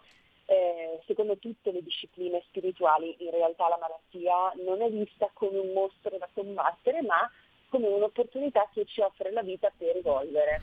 Quindi secondo anche lo sciamanesimo, che è una disciplina spirituale antichissima, i nostri sintomi ci possono aiutare a capire molto di noi stessi e possono aiutarci ad integrare delle parti di noi che magari sono rimaste inascoltate. In realtà questa visione della malattia non è soltanto spirituale, ma è anche psicologica, nel senso che anche per quanto riguarda i vari percorsi psicologici la, mar- la malattia è vista proprio come un segnale di qualcosa che è in disequilibrio sia a livello inconscio che dal punto di vista spirituale a livello animico. Quindi guarire a livello sciamanico significa guarire l'anima e eh, non sostituisce questo ovviamente le cure mediche, ma può diventare un validissimo supporto alla medicina allopatica e anche ai percorsi, ai vari percorsi di analisi e di, ai percorsi psicologici che si possono intraprendere. Fermo restando che se uno ha una malattia deve guarire prima dalla malattia, in sé e per sé, giusto? Esatto. Mi sbaglio? Sì, sì, eh, è un, è un, supporto, infatti nello CECON eh, opera in collaborazione con psicologi, con medici, chirurgi, cioè di ogni tipo, no? Mm-hmm. Eh, la malattia deve essere accompagnata, sia dipende poi c'è chi magari ha un sintomo lieve e può guarire assolutamente attraverso un percorso spirituale, però è ovvio che eh, sì, si devono integrare le due cose quando è necessario, quindi è un'integrazione è un modo per diventare consapevoli Bene. di noi stessi anche questo.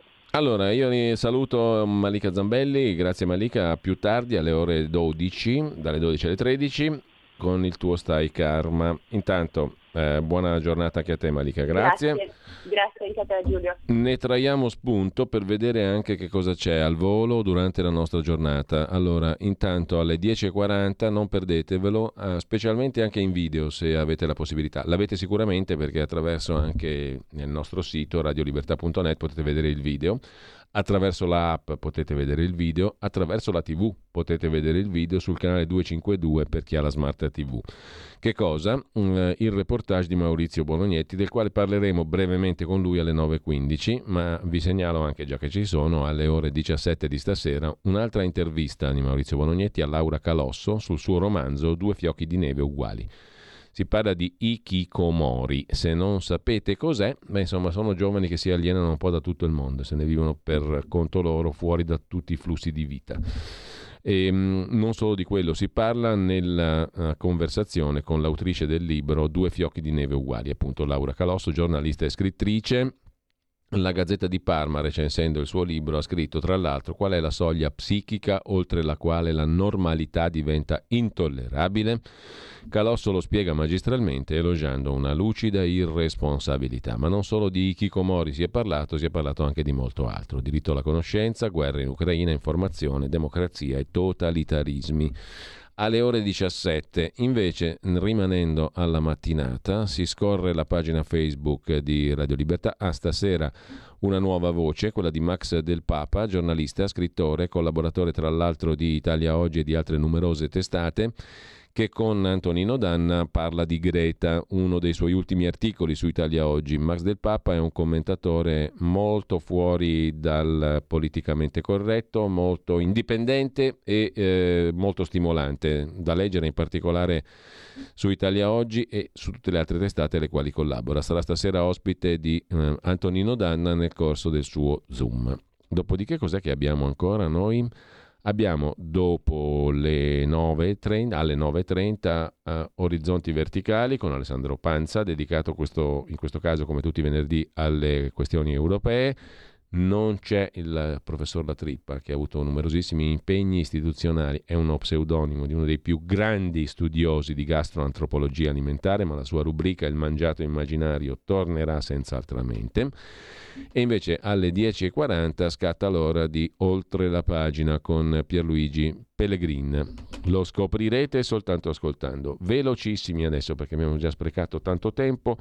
Sprecato si fa per dire, andate sulla pagina di eh, Facebook di Radio Libertà, trovate tutto, oppure tornate sul sito radiolibertà.net lì potete vedere anche ciò che c'è da vedere in video, giusto appunto.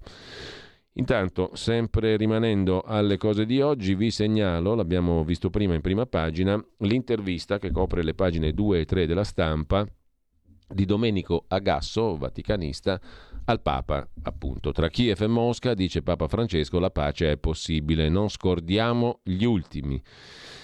Vaticano pronto a mediare, dice ancora il Papa, per fermare il conflitto in Ucraina, brama di potere e commercio di armi dietro alle violenze. Non impariamo mai dalla storia. Il Papa domani andrà ad Asti per la prima volta da Papa con i familiari, festeggerà i 90 anni di sua cugina, Carla Rabbezzana. Eravate ragazzini durante il secondo conflitto mondiale, ricorda l'intervistatore della stampa al Papa, e negli anni bui della guerra fredda. Che effetto le fa dover affrontare da pontefice la terza guerra mondiale, come lei l'ha definita, con una nuova minaccia nucleare. È assurdo, risponde il Papa e provoca particolare rabbia e tristezza.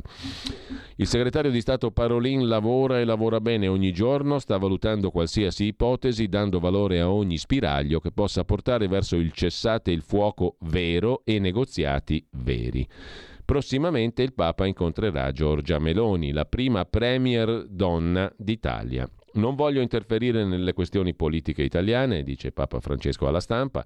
C'è un governo legittimo, votato dal popolo e all'inizio del percorso auguro il meglio a chi lo guida e ai suoi collaboratori e anche all'opposizione affinché sia collaborativa perché il governo è di tutti e ha come compito il bene comune, come unico orizzonte un futuro migliore per l'Italia.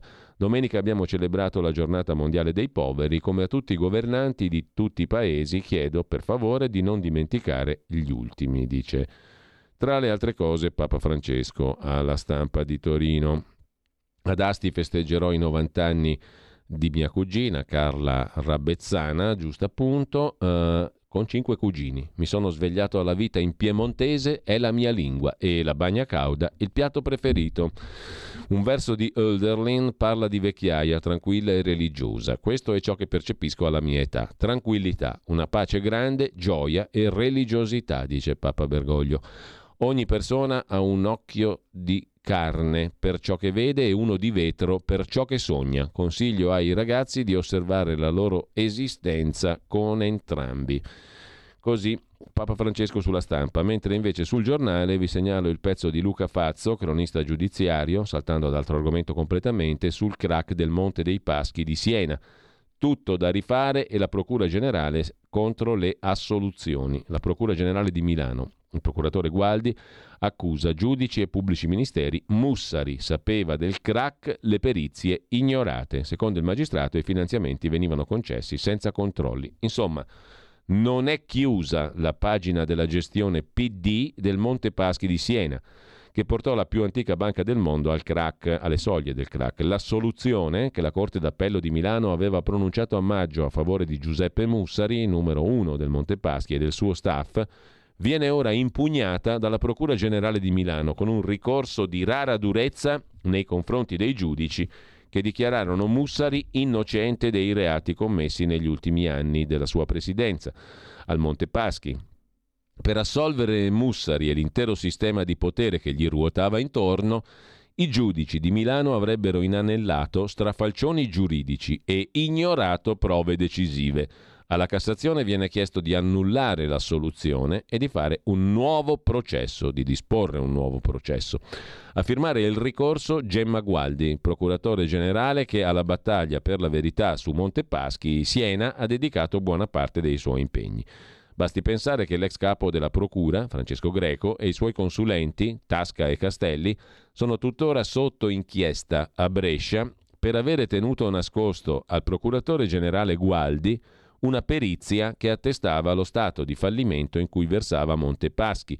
I successori di Mussari, Profumo e Viola, rischiano anch'essi di essere rinviati a giudizio per le falsità che avrebbero raccontato ai mercati sullo stato di salute della banca. Sullo sfondo il salvataggio della banca voluto da Renzi è costato miliardi ai contribuenti. Il maggio, in maggio scorso, insieme a Mussari e al direttore generale Antonio Vigni, e al resto del gruppo dirigente furono assolte anche le due grandi banche che sedevano sul banco degli imputati, Deutsche Bank e Nomura, accusate di aver piazzato all'agonizzante Monte Paschi Siena, con due operazioni, Santorini e Alexandria, prodotti finanziari utili solo a ottenere un illecito vantaggio contabile. In primo grado Mussari era stato condannato a tre anni e mezzo, era stata dichiarata la piena responsabilità delle due banche, Deutsche Bank e Nomura. Secondo il ricorso della Gualdi, la sentenza d'appello che ha assolto tutti gli imputati è errata nelle conclusioni, errata nel merito, scrive il procuratore generale, e emessa in violazione delle norme di legge figlia di argomentazioni frammiste, di omissioni probatorie e di contraddizioni interne.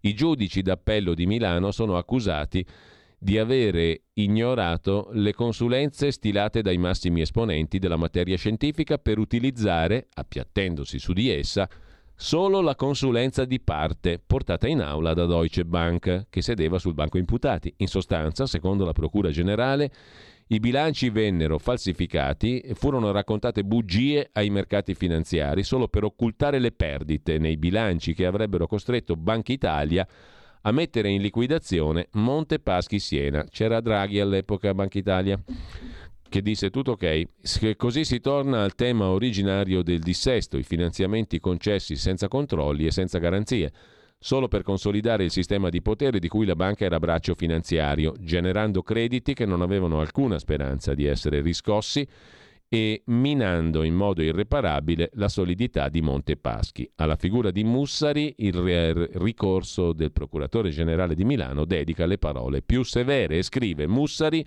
si è occupato dell'acquisizione di Banca Anton Veneta. L'operazione trascinò i conti di Montepaschi verso l'abisso ed era pienamente consapevole dei contenuti dell'operazione Santorini, nonché dei risvolti che costituivano la finalità per cui era stata congegnata. Così si chiude la cronaca del giornale. Va aggiunto che Mussari era, uh, si occupò direttamente dell'acquisizione di Anton Veneta che trascinò i conti di Montepaschi verso l'abisso. Ma chi diede l'ok fu Mario Draghi, perché disse ok, l'operazione è giusta, si può fare, anzi si deve fare, è corretta e sana. Mm? Lo disse Mario Draghi, che naturalmente poi diventerà uno molto simpatico dalle parti del PD. Non c'è relazione tra le due cose. Uno la può supporre se diciamo mh, mm, ipotizza. Mh? Hm? Si, poti- si ipotizza che se io faccio un favore alla banca del tuo partito, il tuo partito non mi guarderà malissimo a me. Giusto o no? È un'ipotesi. Naturalmente è un'ipotesi che si può pensare. Si può ipotizzare, giusto appunto. Davide Rossi, torchiati i PM sulle prove manipolate, altro fattaccio in relazione al Monte Paschi, se ne occupa su Il Giornale, nella stessa pagina, pagina 14. Oltre a Fazzo Felice Manti, il dado è tratto, si è concluso in tarda serata l'interrogatorio a Genova dei due pubblici ministeri che hanno indagato sulla strana morte del manager Montepaschi Davide Rossi. Nicola Marini e Aldo Natalini, oggi in Cassazione quest'ultimo, mentre Marini a Siena è procuratore caporeggente, difesi dai loro avvocati De Martino e Vernazza. Dentro la caserma della Guardia di Finanza dove si è svolto l'interrogatorio non c'era il terzo PM, Antonino Anastasi, assente per motivi di salute, una circostanza che a molti è parsa una presa di distanza del pubblico ministero Anastasi, oggi alla Procura di Firenze, indaga sulla fondazione Open di Matteo Renzi, dagli altri due colleghi.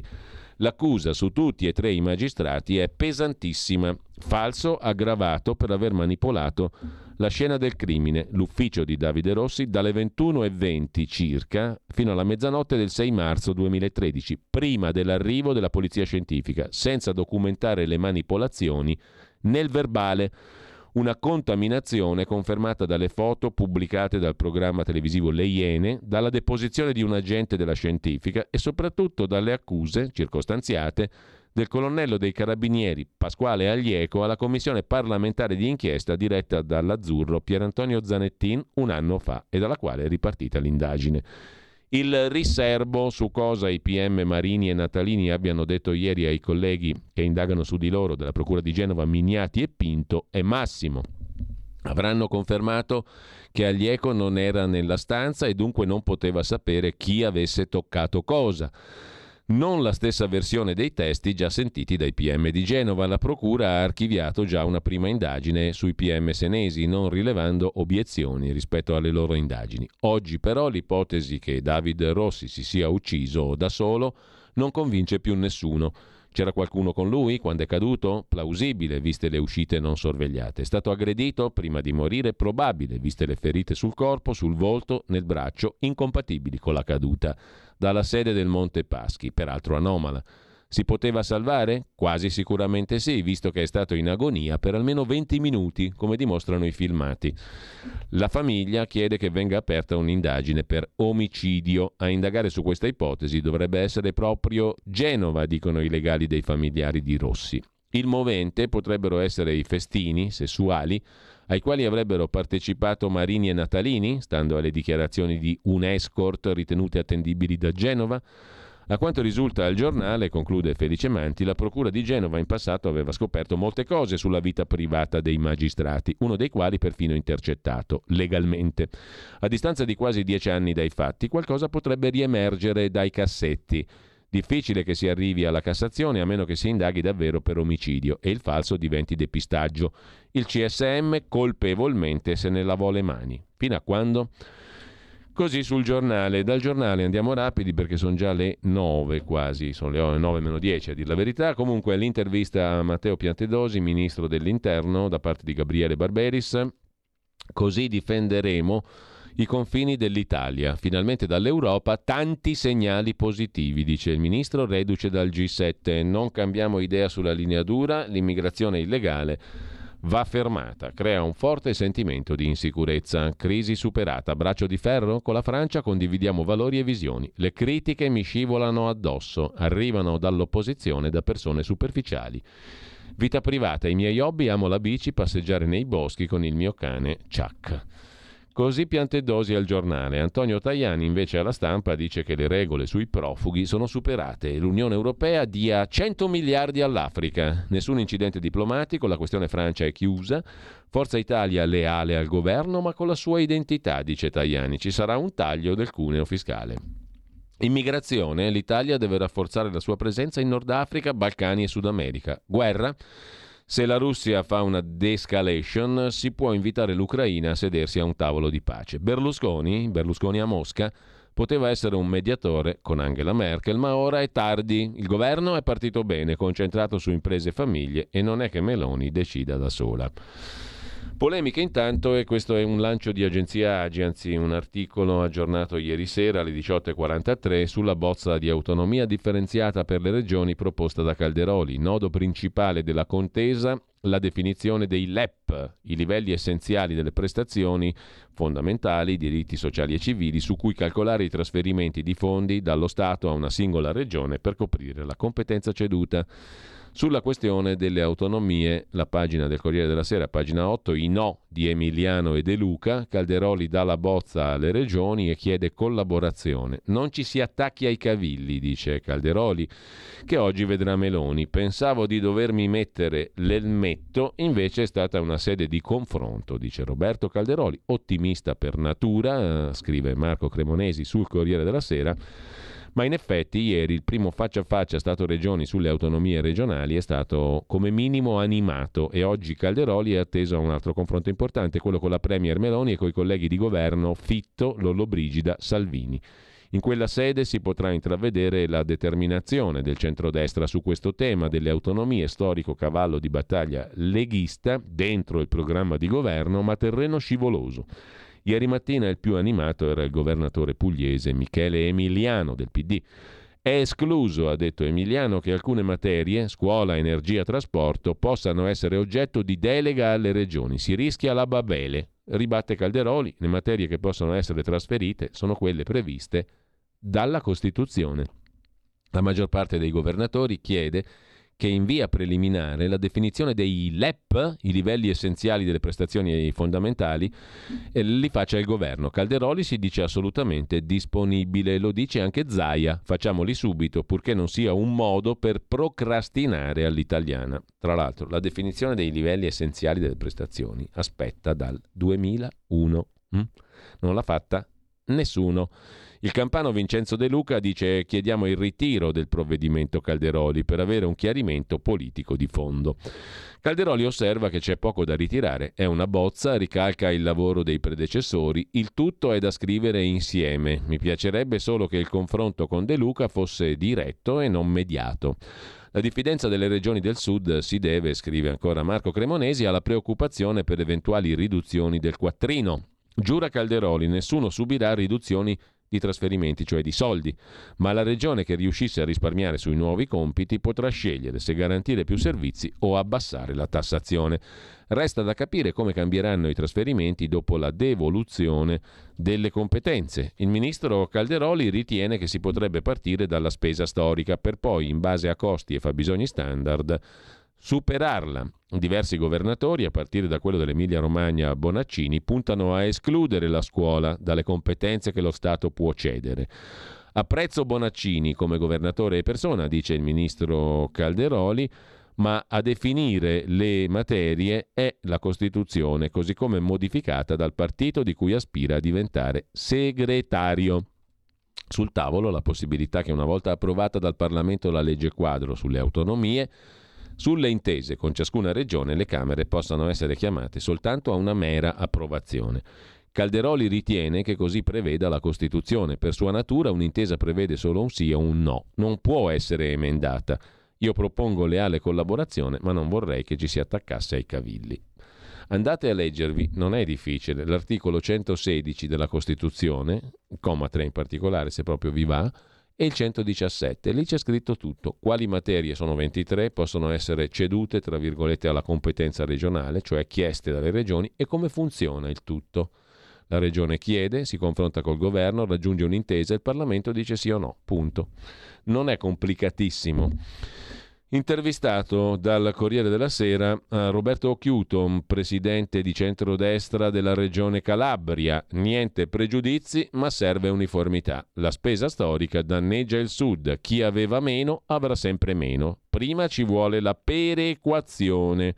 L'autonomia dipende da come viene realizzata. Se applicassimo gli articoli 116, 17 e 19 della Carta in termini di fiscalità, il mezzogiorno potrebbe anche guadagnarci.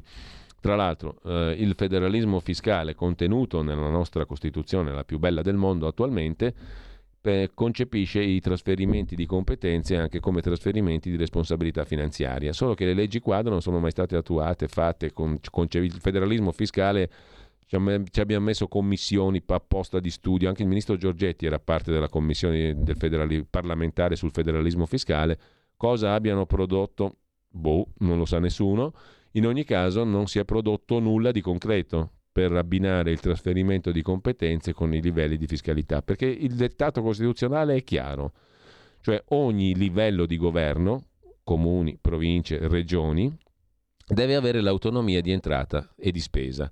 Quindi un'autonomia finanziaria in entrata e un'autonomia eh, di spesa in uscita.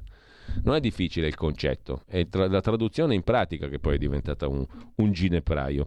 Autonomia differenziata sì, a patto che la Costituzione si attui nel complesso e non a pezzi, dice il Presidente della Regione Calabria. La faccio corta, sull'autonomia Calderoli costretto alla retromarcia, la lettura più politicheggiante del fatto quotidiano, ma tutto il discorso andrà seguito con attenzione e senza farsi fuorviare dalle stupidaggini ideologiche. Il testo del leghista declassato a appunti, una bozza.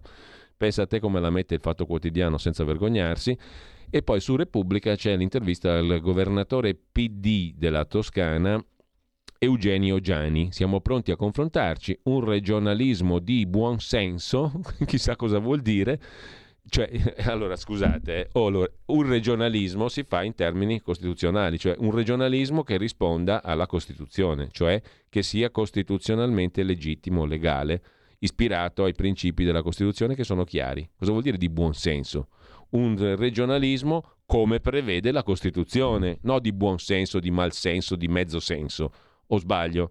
Può servire ai nostri territori. Da Firenze chiediamo la gestione della cultura e dell'energia. La scuola invece deve restare materia nazionale. Allora, amici cari, o se una regione vuole gestire una delle 23 materie, lo può fare, o meglio, può chiedere di farlo. Il Parlamento si assumerà l'onere di dire no, cara, cara regione, ma non si può dire che debba valere per tutti.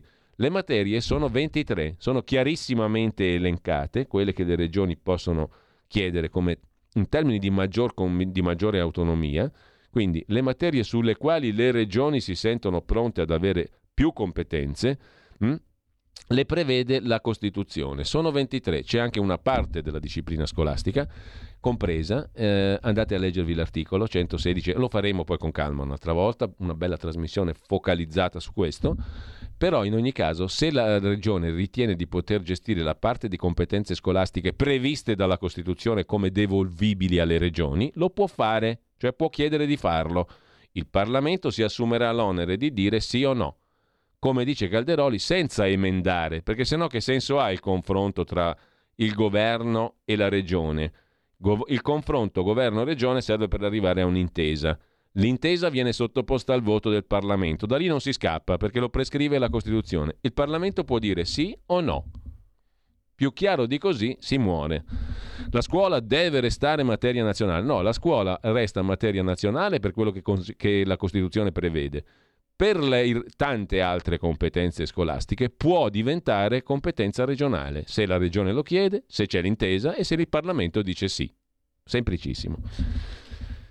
Complicarsi la vita anche basta, capito? Perché sono 22 anni che ce la complichiamo inutilmente e evitiamo di utilizzare uno strumento che magari può servire a rilanciare i territori, tutti, compresi quelli delle regioni del sud il Sud che blocca l'autonomia di Calderoli, titola anche la stampa, dubbi anche a destra, eccetera, eccetera, il solito copione.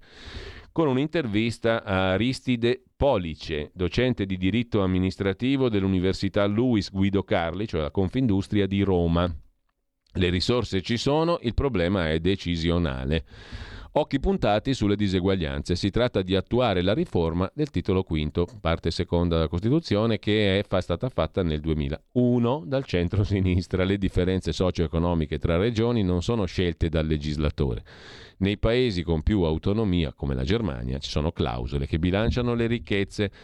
Le risorse ci sono, il problema è decidere, dice il professor Police. Non avrei dubbi sulla presenza di risorse. Il tema riguarda chi decide l'uso de- delle risorse. Al momento, non essendo stata attuata la, la forma di regionalismo, l'idea è che la scelta di spesa venga assunta dalle regioni direttamente per le materie di spesa di competenza regionale già oggi definite dalla Costituzione.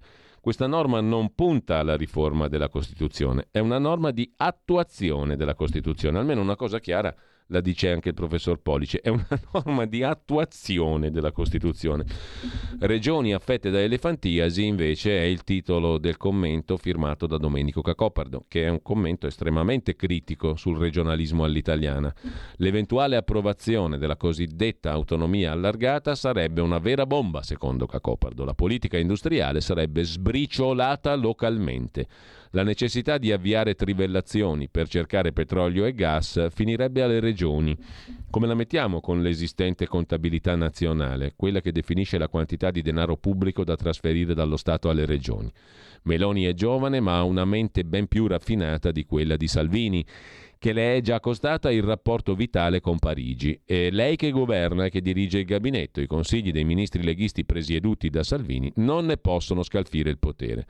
Meloni non può cedere alle pressioni di Salvini, scrive Cacopardo. Ad esempio la politica industriale che faticosamente il governo nazionale intende portare avanti si troverebbe trasferita nelle mani delle regioni beneficiarie della nuova autonomia. E come la mettiamo con la politica energetica? Mentre nella stessa pagina c'è un altro pezzo a proposito di regioni di Marco Antonelli su Italia Oggi, spetta a Fratelli d'Italia la scelta del candidato alla regione Lazio, però non ha ancora scelto fra un tecnico e un politico. A proposito invece di altre questioni, cambiamo argomento in parte e vi segnalo su Repubblica un'intervista al sottosegretario leghista al Ministero dell'Economia Federico Freni dopo l'intervista di ieri su Repubblica a Maurizio Landini, segretario CGL. Landini sbaglia, il taglio del cuneo fiscale andrà ai lavoratori e alle imprese. Aveva detto Landini, i fringe benefit sono uno specchietto per le allodole, tutte le risorse vadano ai lavoratori.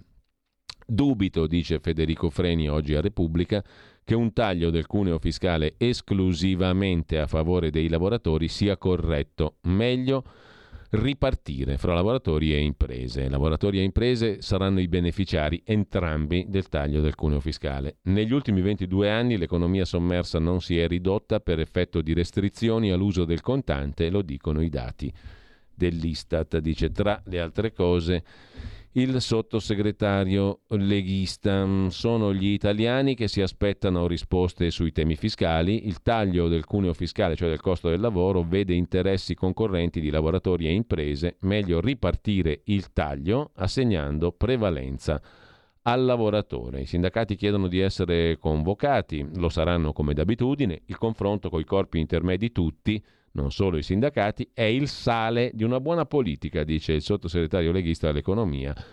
Federico Freni, il tetto al contante 5.000 euro, mm, l'obiezione del Quirinale, abbiamo rinviato il nuovo tetto alla legge di bilancio per ragioni tecniche, nessun attrito con il Quirinale.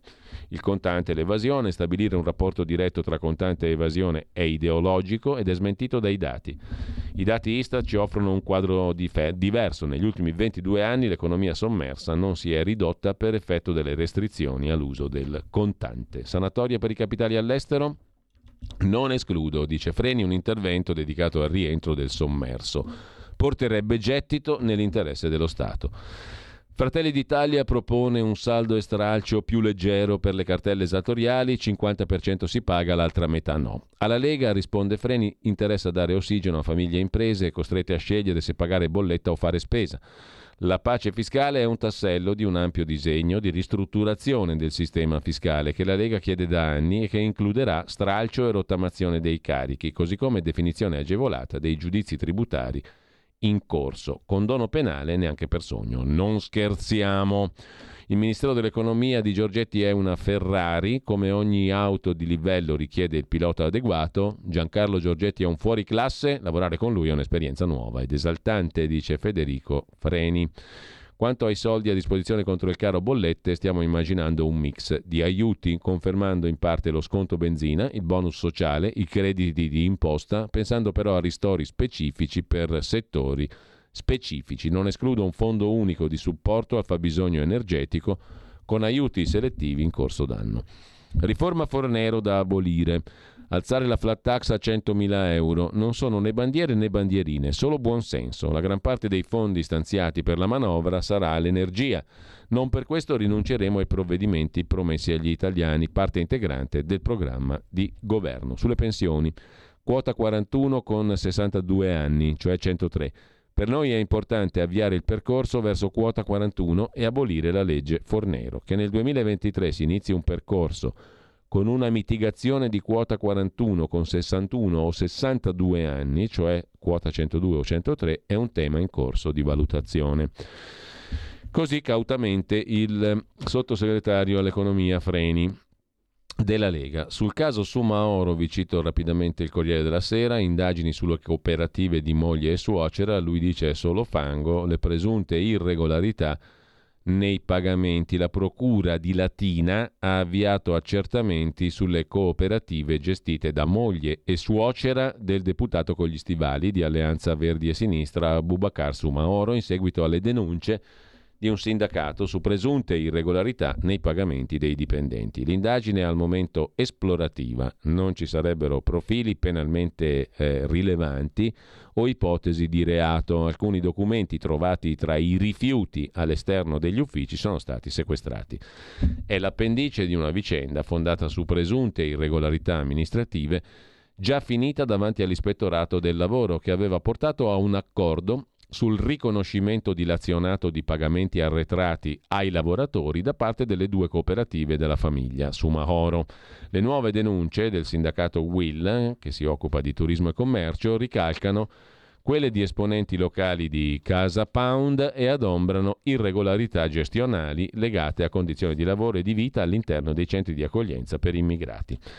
La stessa questione è affrontata anche sulla stampa di Torino, bufera su Sumaoro, indagine sulle cooperative gestite dalla moglie. Sulla stampa c'è anche una raccolta di testimonianze con le accuse da parte dei minorenni tenuti senza acqua e senza luce. Cibo cattivo, lavoravamo per comprarlo fuori. Non c'è solo il lavoro nei campi dell'agropontino nel raggio di azione delle due cooperative della famiglia Sumaoro.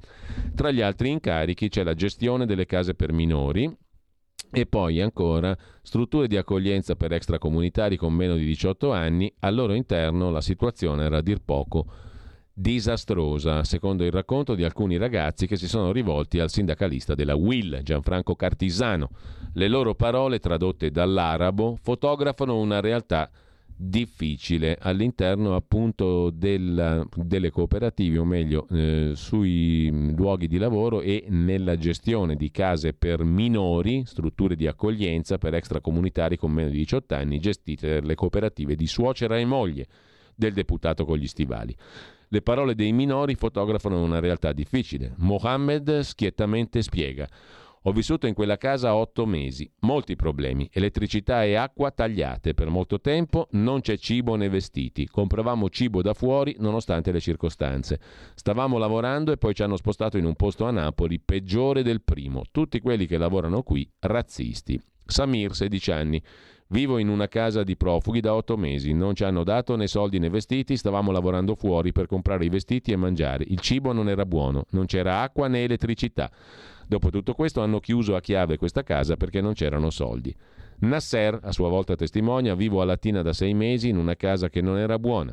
Non ci davano soldi o vestiti, il cibo non era buono. Lavoravamo e mangiavamo fuori, negli ultimi due mesi né acqua né elettricità. Situazione caotica, hanno chiuso questa casa, ci hanno detto che non hanno soldi, mi hanno mandato in un altro posto che non è buono. Kamal, 17 anni, l'ultimo mese né acqua né elettricità, si stava male. Ci hanno mandato in posti tutti cattivi, maltrattati. Secondo il sindacalista Cartisano è probabile che la mancata erogazione di acqua e corrente dipendessero dal fatto che le due cooperative della famiglia Sumaoro non pagavano le bollette. Ai ragazzi spettava una paghetta mensile di 80 euro, mai consegnata così racconta il eh, quotidiano La Stampa. Adesso velocemente andiamo a vedere anche, non abbiamo ancora fatto, la prima pagina del quotidiano di Sicilia, ci arriviamo un attimo solo, il quotidiano di Sicilia, eh, naturalmente adesso non si... Ci, ci, ci, scusate un attimo. Un attimo soltanto che ci arriviamo, con molta calma si riesce a fare tutto, eccola qua, prima somministrazione, poi demonizzazione, cambio di governo, scivolone sui vaccini e l'apertura del quotidiano di Sicilia. Intanto l'Unione Europea scava sugli acquisti delle dosi anti-Covid e sui rapporti con Big Pharma e Pfizer, scrive il quotidiano diretto da Carlo Alberto Tregua. A pagina 2 la questione dell'autonomia, discordia, bufera sulla bozza Calderoli e poi a pagina 3 tratta di migranti, quella incredibile gestione delle cose di cui abbiamo parlato prima, blitz a Caltanissetta, smantellata una rete di scafisti, 70.000 euro fino a 70.000 per ogni viaggio, denaro poi reinvestito per comprare imbarcazioni, associazione finalizzata al favoreggiamento dell'immigrazione clandestina e se avete problemi li buttate in mare. L'organizzazione utilizzava piccole imbarcazioni con potenti motori fuori bordo, base operativa una masseria di niscemi. Del risultato di oggi, ha detto il questore di Caltanissetta, andiamo fieri per la complessità e la fatica che l'operazione è costata alla polizia. Gli scafisti, senza scrupoli, in caso di pericolo avrebbero buttato i migranti in mare, scrive il quotidiano di Sicilia, che dedica l'inchiesta di copertina di prima pagina alla questione vaccini. Somministrazione prima e ora demonizzazione, cambio di governo, scivolone sul tema vaccini, scrive il quotidiano di Sicilia. Velocissimi, torniamo Adesso agli altri articoli del giorno vi segnalo ancora sul Fatto Quotidiano la vicenda su Mahoro e l'inchiesta su due cooperative dei familiari. Non pagano stipendi ai lavoratori, hanno i debiti e perfino i minori venivano tenuti malamente. Altra storiaccia la racconta il fatto relativamente a un liquidatore del Ministero dello Sviluppo Economico, il quale prendeva soldi dalle cooperative, intascati i soldi dal liquidatore medesimo. Era vicino al manager Cozzoli, già archiviato. La Procura di Bari ha chiesto una consulenza nel maggio scorso per verificare la correttezza della nomina ministeriale di Andrea Filippo Bucarelli come stra- commissario straordinario della società Blue Tech, eh, nomina resa pubblica il 18 ottobre del 19. Intanto eh, Filippo Barattolo, ex consigliere regionale dell'UDC, parlava intercettato il 28 novembre del 2020 con il commercialista calabrese Gianluigi Caruso sull'incarico di commissario liquidatore che aveva ottenuto Barattolo medesimo nel 2015 dal Ministero dello Sviluppo Economico. Cosa devo dire io? Non so niente, fai tutto tu un'indagine, un'inchiesta della Procura di Bari. Velocissimi, mm, vi segnalo eh, intanto il pezzo, il lungo pezzo di Emiliano Fittipaldi su domani, scoppia la guerra della rete telefonica tra crack, affari e Bisignani, Luigi Bisignani, giornalista e brasseur d'affaires, il dossier più delicato sul tavolo del governo è quello della rete unica. In gioco il destino di Telecom e della fibra ultraveloce. Il piano di Cassa Depositi prevede l'acquisto dell'infrastruttura in capo a TIM. Ma Alessio Butti, fedelissimo di Giorgia Meloni, ha intenzioni diverse. Gli interessi sono enormi, tra questi quelli di una società, la Sittel, vicina al lobbista Bisignani, che attacca Scannapieco e Open Fiber. Sulla Telecom la partita continua. Con ciò ci mm, salutiamo qui come rassegna stampa, facciamo una piccola pausa musicale e poi una piccola anticipazione sul reportage di Maurizio Bolognetti che ascolterete alle 10.40 stamattina e vedrete, potrete anche vedere. Ci risentiamo tra pochissimo.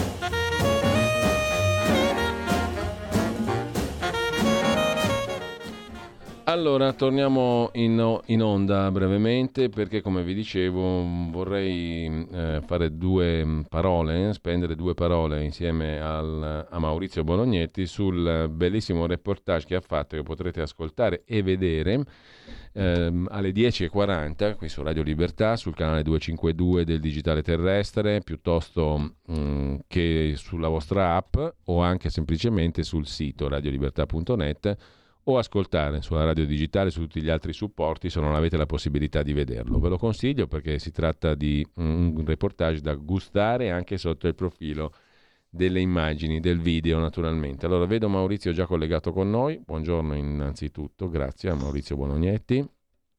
Buongiorno a te Giulio, buongiorno direttore, buongiorno ai nostri radioascoltatori. Allora io sono molto felice della contributo e dei tanti contributi che tu dai alla nostra radio e tra l'altro proprio nel pomeriggio alle 17 andrà in onda anche, ne ho accennato brevemente prima, una tua intervista a Laura Calosso eh, sul suo romanzo di stampo però anche giornalistico Due fiocchi di neve uguali. Si parte dal tema degli ikikomori, cioè dei giovani, dei ragazzi che si eh, chiudono al mondo sostanzialmente in qualche modo. No? In che modo e come ce lo racconterà la stessa Laura Calosso, con la quale però hai affrontato anche tanti altri temi, l'informazione, il diritto alla conoscenza, la democrazia, la guerra in Ucraina, insomma una conversazione molto interessante che potremo ascoltare dalle 17 di questa sera, di questo pomeriggio. Mm, ti chiedo però uh, proprio un flash che serva um, a mettere nell'ottica giusta anche coloro che seguiranno questa mattina il tuo reportage da Castelluccio Superiore, al Parco del Pollino. Potenza, noi abbiamo parlato con il sindaco l'altra settimana un sindaco che mi è molto piaciuto, devo dire, come cittadino di questa Repubblica, perché è un sindaco che si dà veramente da fare per il suo territorio e per i suoi cittadini. Siamo partiti dalla questione dell'assenza di un'assistenza sanitaria, di un medico, di un medico di base. La questione riguarda veramente tutta Italia. Eh, è una questione enorme eh, e che riguarda tutto il paese, non il paese di Castelluccio, ma il paese Italia eh, e sulla sanità credo che dovremo dedicare tantissima attenzione nel prossimo futuro. Eh. Da questa radio qua dovremo fare tante trasmissioni su questo tema perché è un tema sensibilissimo e sul quale si gioca anche il livello di civiltà minima, direi, e accettabile di questo paese e di credibilità della sua classe politica. Comunque, mm, volevo da te una semplice introduzione, sinteticissima, a quello che ascolteremo e che vedremo alle 10.40. I, il succo estremo, diciamo così, Maurizio, dal tuo punto di vista, del viaggio bellissimo che hai fatto a Castelluccio Superiore. Ma guarda, in estrema sintesi abbiamo portato le nostre telecamere, le tele, la telecamera di Radio Libertà in questo in questo bellissimo comune lucano, uno dei tanti bellissimi borghi di questa nostra Italia, del Parco Nazionale del Pollino, per far vedere il tanto di bello che c'è. Io raccomando, a, oltre all'aspetto in cui abbiamo provato di nuovo, facendo parlare anche i cittadini, della questione, io direi del eh, mancato rispetto dell'articolo 32 della Costituzione, raccomando vivamente di ascoltare eh, quello che dicono nostre, mh, ai nostri microfoni eh, coloro che animano questo conservatorio etnobotanico, l'unico conservatorio di etnobotanica eh, che c'è in Italia credo in Europa eh, Carmine Lupia e il dottor Canora, credo che siano eh, due passaggi di questa intervista molto interessanti e poi come hai detto tu ci sono anche le immagini, le immagini di un luogo magico, incantato che insomma ci fa anche un po' respirare perché sentiamo tante cose brutte eh sì. tutti i giorni, ci aggrappiamo e dobbiamo farlo anche al bello che c'è. Allora, io ringrazio Maurizio Bolognetti, ascoltate e vedete anche il reportage dalle 10.40 alle 12. Eh, grazie davvero Maurizio, appuntamento, grazie direttore. Appuntamento grazie anche alle 17 col tema degli Ikikomori, l'intervista a Laura Calosso, Due fiocchi di neve uguali, il suo romanzo. Intanto grazie a Maurizio, un saluto a tutti. Facciamo 10 minuti, Matteo Salvini ieri ad Ariccia per la riapertura del ponte monumentale Pio X, Pio IX al traffico. E poi con voi Alessandro Panza, Orizzonti Verticali, Europa estremamente breve per più di un motivo. Primo, perché il cielo per ora tiene, però non abusiamo della pazienza. Secondo, perché ci ho tenuto a esserci, anche se i meriti ovviamente non appartengono a chi sta parlando, ma a tante tante persone che hanno creduto in questa comunità negli anni precedenti, però io ho scelto. Eh, mi arrivano sul tavolo del Ministero decine di richieste, di inviti, di associazioni, di convegni, di inaugurazioni ogni, ogni giorno, evidentemente non posso passare le mie giornate a fare inaugurazioni e convegni, però ero in ufficio da stamattina, tornerò in ufficio oggi pomeriggio, abbiamo parlato di ANAS, di ponti, ci sono in Italia 18.000 ponti e viadotti come questo da manutenere, stiamo lavorando per mettere in sicurezza circa 2 miliardi di euro nei prossimi giorni di lavori pubblici di ANAS, strade eh, e altre infrastrutture, abbiamo incontrato Trenitalia, per parlare non solo di alta velocità, perché poi i pendolari spesso e volentieri non prendono l'alta velocità, ma prendono treni che dovrebbero funzionare meglio e in maniera decente arrivare puntuali tutti i giorni, quindi va bene investire sulle grandi eh, arterie dell'alta velocità, però anche i treni che sono l'80% che i lavoratrici e lavoratori prendono tutti i giorni meritano la stessa attenzione e gli stessi eh, investimenti. Un ponte unisce. Eh, nella manovra di bilancio che portiamo in Consiglio dei Ministri lunedì, qua avete aspettato una decina di anni, fra ricorsi, controricorsi, cause, anche qualcosa in più e devo dire che ringrazio gli operai perché hanno finito in anticipo rispetto al previsto. Di solito succede esattamente il contrario, si finisce in ritardo rispetto al previsto, quindi ne vedo tanti chiedo alla comunità di Ariccia di fare un applauso agli operai, alle operaie, ai geometri, ai tecnici, agli ingegneri che qua come a Genova sono i veri grandi protagonisti. Lunedì, dicevo, riportiamo in Consiglio dei Ministri un altro ponte di cui si parla non da 10 anni ma da 54 anni, che sarebbe, anzi sarà, un esempio del genio italiano, dell'ingegneria, dell'innovazione, dell'inventiva, della bravura italiana nel mondo, perché se sarà come sarà, e io sono decoccio, sono bello testone, sarà il ponte campata unica più lungo al mondo. Io penso che gli ingegneri italiani che ad oggi troppo spesso devono prendere la valigia e andare a portare la loro bravura all'estero, eh, farò in modo che siano gli ingegneri stranieri a prendere la valigia e a venire a lavorare in Italia perché l'Italia tornerà punto di attrazione, di innovazione. Facciamo la fuga dei cervelli al contrario, torniamo a essere attrattivi. Ringrazio i sindaci che vedo qua presenti e il ponte, dicevo, unisce. È un momento economicamente difficile. Le bollette della luce e del gas le pagano tutti. I mutui a tasso variabile per gli innalzamenti voluti dalla BCE li pagano tutti e la rata non è quella dell'anno scorso. Quindi non è il momento di dividersi, non è il momento in cui fare promesse, faremo, daremo, diremo.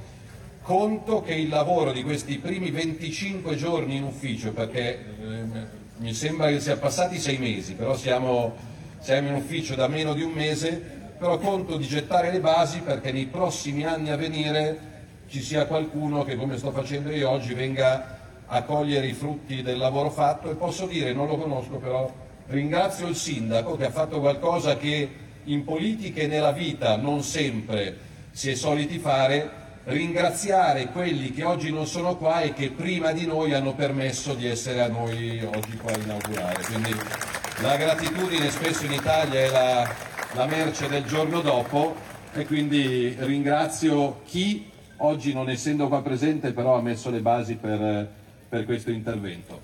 E l'essere qua oggi quantomeno, ritorno ancora al sindaco, che dia un nuovo futuro a questa splendida città, perché se uno arriva da lontano a Riccia, vai su Google, ti viene in mente la porchetta, sono a dieta, è il momento sbagliato per parlarne, ti viene in mente Palazzo Chigi, quantomeno grazie al lavoro e alla pazienza della comunità e al lavoro dei tecnici e degli operai, se oggi vai su Google il ponte di Ariccia quantomeno non ti arriva con le prime dieci notizie per, eh, per episodi negativi che spero appartengano al passato, quindi che sia una nuova vita per la comunità da tutti i punti di vista. Ci vediamo presto, buon lavoro, buona vita e buona fortuna. Viva Riccia e viva tutta l'Italia. Grazie Ministro. Adesso prima del taglio del naso. E ci sarà anche questa sanatoria capita- per il rientro dei capitali all'estero, eh? la volontà del Chiedetelo al Ministro dell'Economia. Io mi sto occupando di infrastrutture, di cantieri, di ponti, strade, autostrade, aeroporti, ferrovie. So perché ci stiamo lavorando con i nostri tecnici che ci sarà come promesso lo stop alla legge Fornero e l'avvio di quota 41, so che ci sarà l'incremento della fat tax rispetto ai 65 mila euro, so che ci sarà una doverosa revisione del reddito di cittadinanza e una rinnovata pace fiscale. Di altri interventi ne parleremo, però non sono sulla mia scrivania. A proposito di infrastrutture, l'altro giorno ha lanciato un allarme su progetti in ritardo per i fondi, con i fondi del PNRR, tra queste la Roma Lido e la Roma Lido come evitare questo rischio? Sono in ufficio da 25 giorni e sto lavorando giorno e notte per mettere in sicurezza miliardi e cantieri. Nelle prossime ore lavoreremo per salvare 2 miliardi e 24 interventi in tutta Italia, anche nel Lazio di Anas, che altrimenti saltano, altri 4 miliardi di opere pubbliche, strade, ponti e viadotti vanno messi in sicurezza nelle prossime settimane. il problema è che io ho ereditato più di 100 opere commissariate Stando a Roma c'è il problema della metro C, e incontrerò il sindaco Gualtieri settimana prossima, c'è la Roma Lido, c'è la Roma Latina, eh, ci sono le tranvie, quindi sono tante opere che per il momento sono o in ritardo o ferme o sulla carta. Quindi la mia missione è sbloccarle e creare lavoro. Ad Ariccia io non c'entro nulla e sono solo onorato di venire a ringraziare la comunità. Diciamo che il lavoro di queste settimane sta facendo ripartire progetti che creeranno nuovo lavoro. Lunedì in Consiglio dei Ministri verrà riattivata la società Stretto di Messina, che, che è ferma da, da, da, nove anni, nonostante i costi agli italiani ogni anno, e lì c'è un altro ponte, un pochino più lungo, un pochino più ambizioso, che, che però conto di, di far partire come lavoro dopo 50 anni. E si è data Oggi una fatto- tempistica sui tempi di realizzazione? Non faccio l'ingegnere, faccio il politico che decide di che cosa ha bisogno l'Italia. Eh, io conto che in questa legislatura partano i lavori, però serve anche l'alta velocità per arrivare a Reggio Calabria.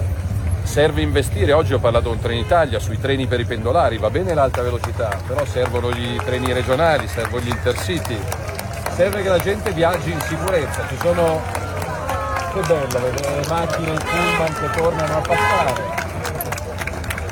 Non mi prendo merito di altri, però conto che il mio lavoro permetta nei prossimi anni tante iniziative come queste. Scusi, ha detto che i lavori sullo stretto partiranno. No, quindi- i lavori No, non ho capito. No, appunto, si può ripetere. No, l'obiettivo è che nell'arco di questa legislatura comincino i lavori. Nessuno può promettere un ponte in cinque anni, soprattutto con una campata unica di 3 km 3, con costi notevoli. Io sarò il 5 dicembre a Bruxelles per chiedere che l'Europa faccia la sua parte e quindi partecipi alla- al finanziamento di un progetto che non è siciliano, è un progetto europeo, quella non è la Messina-Reggio Calabria, è la Palermo-Berlino, che stando agli studi una opere, sarà una delle opere più green, che toglie più CO2 dall'aria e più inquinamento dal mare e quindi oltre che a servire servirà anche all'ambiente. quindi- Però ripeto, non passerò cinque anni occupandomi di quello perché poi i pendolari non prendono il freccia rossa ma i pendolari hanno diritto di arrivare a Roma in maniera decente in orario e quindi stiamo cercando di occuparci di tutto. Sicuramente partire con i lavori cioè, ipotizziamo nell'arco di due anni, diamo, diamo un arco temporale. Nell'arco di due anni, secondo Sì, lei perché c'è un progetto da, da ri- da rivedere, sono fermi da dieci anni. E quindi state rivedendo anche il progetto, scusi? Una cosa per volta. Ok. Tunnel sotto il Brennero, ne parlerò, ne parlerò col collega austriaco il 5 dicembre, è un'altra opera fondamentale come il tunnel della Torino-Lione, assolutamente sì. Serve, serve, serve correre, serve scalare. Grazie, servono auguri, ma ho trovato 117 opere commissariate in alcuni ca- casi ferme da 40 anni, quindi non mi annoierò. In questo momento però i rapporti con la Francia non sono proprio di ACE. Diciamo che non è anche un po' per le infrastrutture un, uh, un problema per l'Italia. Io ho sentito il collega francese e lavoreremo insieme, Ok. perché il collegamento Francia-Italia è fondamentale, vedere i confini bloccati non, non fa bene a nessuno, quindi conto che sia stato un problema momentaneo e ampiamente superato. Dice che sarà, quindi verrà risolto Assolutamente sì, anche perché noi possiamo investire sulla TAV fronte italiano, però serve che i francesi facciano altrettanto sul fronte francese. Ministro, parliamo di elezioni regionali nel Lazio. Si parla nel centrodestra della possibilità di scegliere tra un civico e un politico. La A me interessa preferenza? partire il prima possibile. A me interessa partire il prima possibile perché c'è una terra straordinaria con potenzialità straordinarie che a mio modesto avviso negli ultimi anni non sono state espresse al massimo. Quindi penso che il centrodestra abbia idee, donne, uomini in grado di far correre, di far viaggiare velocemente e in sicurezza la Regione Lazio. Noi siamo pronti, le liste della Lega sono sostanzialmente già pronte. Manca il piccolo particolare del nome del candidato presidente, spero che venga fatto il prima possibile. Quindi un politico.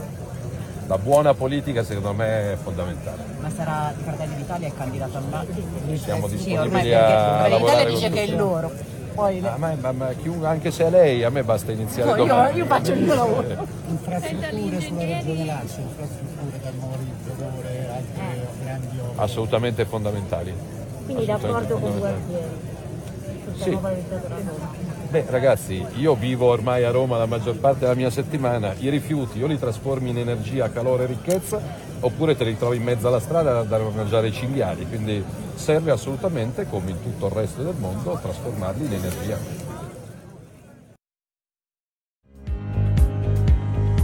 Avete ascoltato la rassegna stampa.